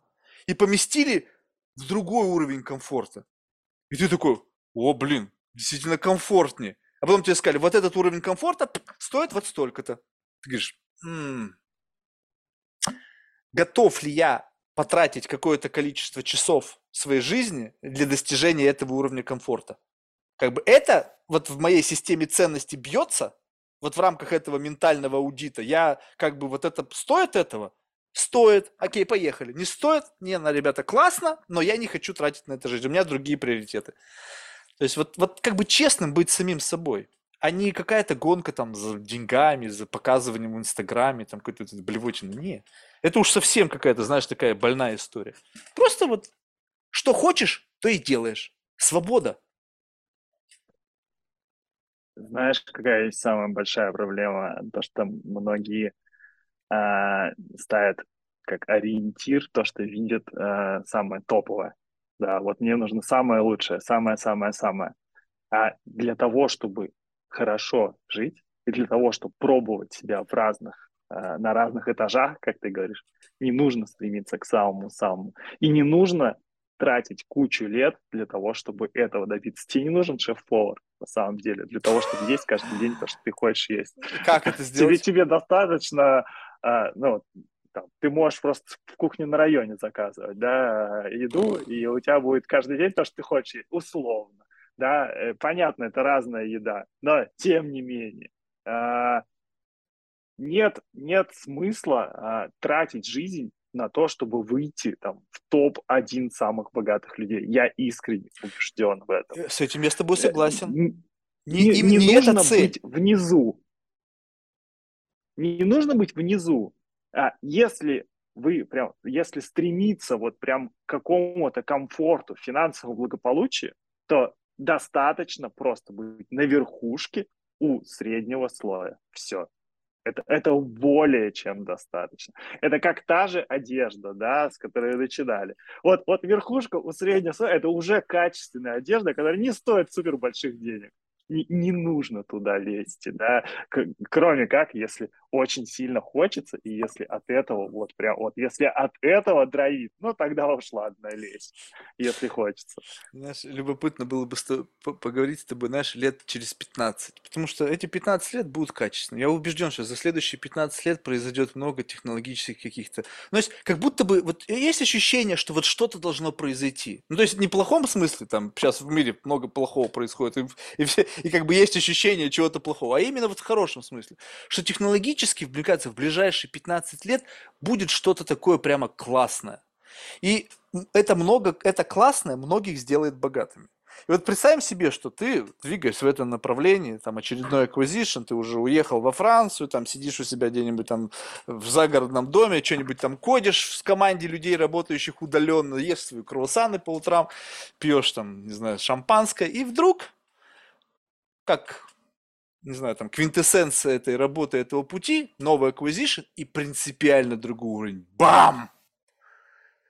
И вот как бы, когда вот раньше хотелось и понимал, что не надо, а теперь как бы хотелось и как бы это ничего не стоит. Вот это, понимаешь, просто ты как бы, как будто бы, знаешь, вот ты сейчас себе нашел комфорт, и ты, знаешь, как бы рад этому комфорту. Я могу понять это ощущение. У меня было такое, я помню, когда был какой-то страгл по жизни, борьба там, то, все, и потом ты достигаешь какого-то уровня и можешь, фу, ну все, ну, то есть, как бы можно успокоиться, вроде как бы, знаешь, завтра наступит, и послезавтра, и после-послезавтра, и, блин, еще как бы 20 лет, вот если сейчас я, я, у меня с финансистами отдельная история, мне сказали, что я мудак, но вот я так для себя решил. Я работал до того момента, пока не, ну, как бы не образовал какую-то финансовую подушку на 20 лет. Вот если я сейчас завтра перестану вообще что-либо делать, понятно, мне придется уволить водителя, там, избавиться от каких-то там расходов своих там проституток, ну, в общем, всего, всего этого избавиться, то я 20 лет не сдохну. Вот, ну, как бы, но, но это, но это не значит, что я как бы не хочу чего-то большего. И вот когда ты этого достигаешь, как бы ты думаешь, блин, ну все, ну что, жизнь как будто бы все, ну жить можно 20 лет, ну что-то, что-нибудь за 20 лет придумаешь, как-нибудь новый источник дохода появится. Но это не то же самое, когда я смотрю на чуваков, вот он, бам, вот ты знаешь, Марк, на этой неделе я там заработал 10 миллионов. Я просто думаю, прикольно. Что думаешь делать? Он говорит, знаю, вот как бы, и, и как бы варианты, понимаешь? То есть не, как бы возникают варианты. Как бы ты мог, не потому что ляжку жгет, а потому что жизнь она одна. Вот одна жизнь. Я не хочу потом думать, как бы старый, лежащий там, дрожащий старик, и думать, блин, у меня были столько возможностей, я их не реализовал, за то что? Зато другим я жизнь улучшил, а свою жизнь улучшил? Нет. А, а что ты попробовал в своей жизни? Ну, попробовал. А попробовал достаточно? Нет, недостаточно. И знаешь, вот как бы обломаться в тот самый момент, когда вроде бы нужно уже подводить какие-то итоги. Многие люди говорят, блин, странные цели, странные ориентиры, у тебя нравственность не развита, ты примат, там, знаешь, там недостаточно культурализовался. Может быть. Но а почему я должен жить вашей системой ценностей? Ну, то есть, как бы я должен принять вашу систему ценностей как более продвинутую только потому, что как-то вам она зашла? Ну, представь себе, что кто-то будет правильным, что, допустим, а, по утрам а, правильно считается, не знаю, там, стоять на голове 15 минут. И это некий такой common sense. И ты смотришь на всех этих людей, стоящих на голове по утрам, думаешь, чуваки, вы что гоните? Ну это же правильно, так же, ну а мне неправильно. И получается, что как бы что, ты должен как-то, вот, вот я не знаю, у меня вот в этом отношении какое-то очень такое, знаешь, развитое чувство свободы и как бы желание делать то, что я захочу. И когда люди чувствуют, что, я не знаю, мне показалось, что ты чувствуешь, как будто ты немножечко все равно держишь свои вот эти желания как бы на на поводу, то есть ты как бы их как бы придерживаешь, не даешь этим коням разогнаться, чтобы они тебя, ох, когда же лихая тройка вынесла тебя какой-то невероятный кураж. Такое, знаешь, как бы сдерживание. Нет? Или мне показалось? Э, ты знаешь, я давно поймался на мысли, что не так важен результат, как э, важно самоощущение в процессе. Ну, окей, ты, ну, заработал ты 10 миллионов э, за неделю, но при этом пошел и через еще неделю застрелился у себя там в доме, который стоит э, там 200 миллионов, да? Э, и, и в чем в чем был смысл? Не, ну если застрелился, то да, а если нет? Если следующую неделю да, тебе еще все... десятку принесло, и все классно. Да, Почему да, всегда рассматривается деньги, это? То, что такой деньги вариант не, может, не да. делают тебя лучше, они, они не делают тебя счастливее. В этом суть, да. Э, нет такого, что вот у меня будет много денег, и у меня вот тогда жизнь станет офигенной. Для того, что ты свободы. можешь купить себе все, что угодно. Да, у тебя будет больше свободы, но у тебя ее будет достаточно, может быть, для тебя, на определенном уровне, который гораздо ниже, чем тот, который, к которому ты стремишься. Может, тебе не нужно к этому идти, вот к этим вот, к миллионам, э, и э, херачивать э, годы жизни просто, просто там с утра до ночи, э, занимаясь каким-то делом просто, точно. чтобы заработать. Я-то точно, я-то не херачиваю. Я, наоборот, как раз-таки, в этом-то и смысл. У меня должен быть такой, знаешь, just, как бы 30% времени должно уходить, ну, дня, и тогда это sustainable. Если больше, если ко мне подойдет чувак и скажет, что ну я заработал за неделю 10 миллионов, ну, ну ладно, а нахера они тебе? Тебя, блядь, какая разница, сколько у тебя? 100 миллионов или 110? Что ты будешь на них покупать? Ты уже можешь купить все, что угодно. Ну, Зачем? Ну, ну окей. большую, большую часть того, что продается, ты уже можешь купить. А вот это, кстати, 99,9%. Вот это интересно, понимаешь? Многие говорят о том, что типа, ну вот а что будет потом? А вот это, кстати, просто как интересный эксперимент. А я хочу понять, что будет потом. Не как бы фантазировать на тему того, что будет потом, а как бы, как это в песне, люди сходят с ума от того, что нечего больше хотеть. Это же челлендж. Ты понимаешь, как приходится себя, ну, как, как, на какой уровень креатива, ну, в хорошем смысле, понятно, что тут немногие, некоторые могут такой креатив относительно скатиться там, знаешь, вот, но в целом, это же э, как бы, это как некое испытание, которое как бы ты проходишь, и либо ты с ним справляешься, либо ты как бы не, не справляешься. И э, это любопытно, мы сейчас наблюдаем как раз-таки э, людей, которые, ну вот как-то к этому подошли осознанно, и мне любопытно, вот как они из этого выйдут. Вот когда но видишь, они не в честную играют, они отрицают все это. То есть они как будто бы, как бы, они не дают себе вот в эту бездну окунуться с головой, потому что понимаешь, оттуда можно не выбраться. И как бы когда ты это как бы этого, ну, то есть это как бы есть, ты как бы можешь, но не позволяешь себе, ты как бы не даешь себе возможность полностью на себе это испытать. То есть как бы, знаешь, ты, ты в баню пошел, но ты зашел сначала в предбанник, а там жара-то настоящего, там ты стоишь за дверью, ну что, чуваки, как там, в бане жарко? А, вижу через окошко, потеешь, но я туда не пойду, я здесь постою, я могу зайти, но не пойду. Как вот Уоррен, Уоррен Баффет, он меня временами раздражает. Я самый богатый человек на свете, ну, когда-то. Я могу себе купить все, что я захочу, но не покупаю. Нахера тогда ты об этом говоришь? Ну, не покупаешь, не покупаешь, срать мы на тебя хотели, зарабатывать свободу. Чё, почему ты постоянно об этом говоришь? Я могу, но не делаю. Значит, не можешь. Кто-то скажет, не, не делай, потому что не хочет. Окей, не хочет, как ты да вообще-то об этом говоришь? Нахрена? Зачем? Зачем ты вообще это своим ртом произносишь? Вот это странно.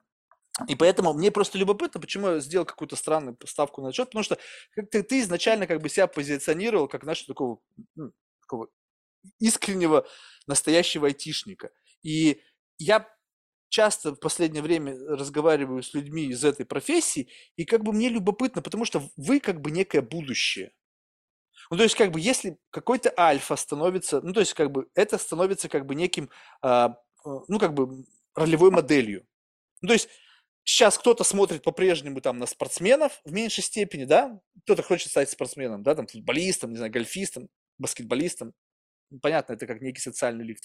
Кто-то смотрит на каких-то там блогеров, там еще на кого-то, но все равно такое более здравомыслящее э, население и родители, и молодой, они смотрят в сторону как бы IT предпринимательства в разных дисциплинах, как ты сказал, там биология, финтех, там, не знаю, медицина, в общем, разный-разный спектр. И все как-то плюс-минус с этим связано.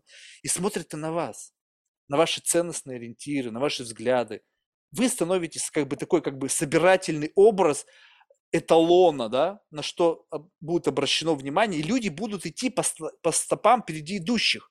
То есть, если будет не модно иметь там какую-то там нехорошую машину, то те люди, которые будут идти за вами, копируя ваши шаги, где-то их улучшая, они все равно будут как бы находиться в рамках вот этого некого как бы культурного mindset а, некого, как, некого внутреннего этикета. Кто такой современный айтишник? У меня вот так, сразу бам, и там какой-то вот такой, знаешь, такой, какой-то микс, там, не знаю, там, Цукерберга, Дорси, там, не знаю, Джеффа Безоса. И... Джефф Безос в последнее время выбился. Красавчик.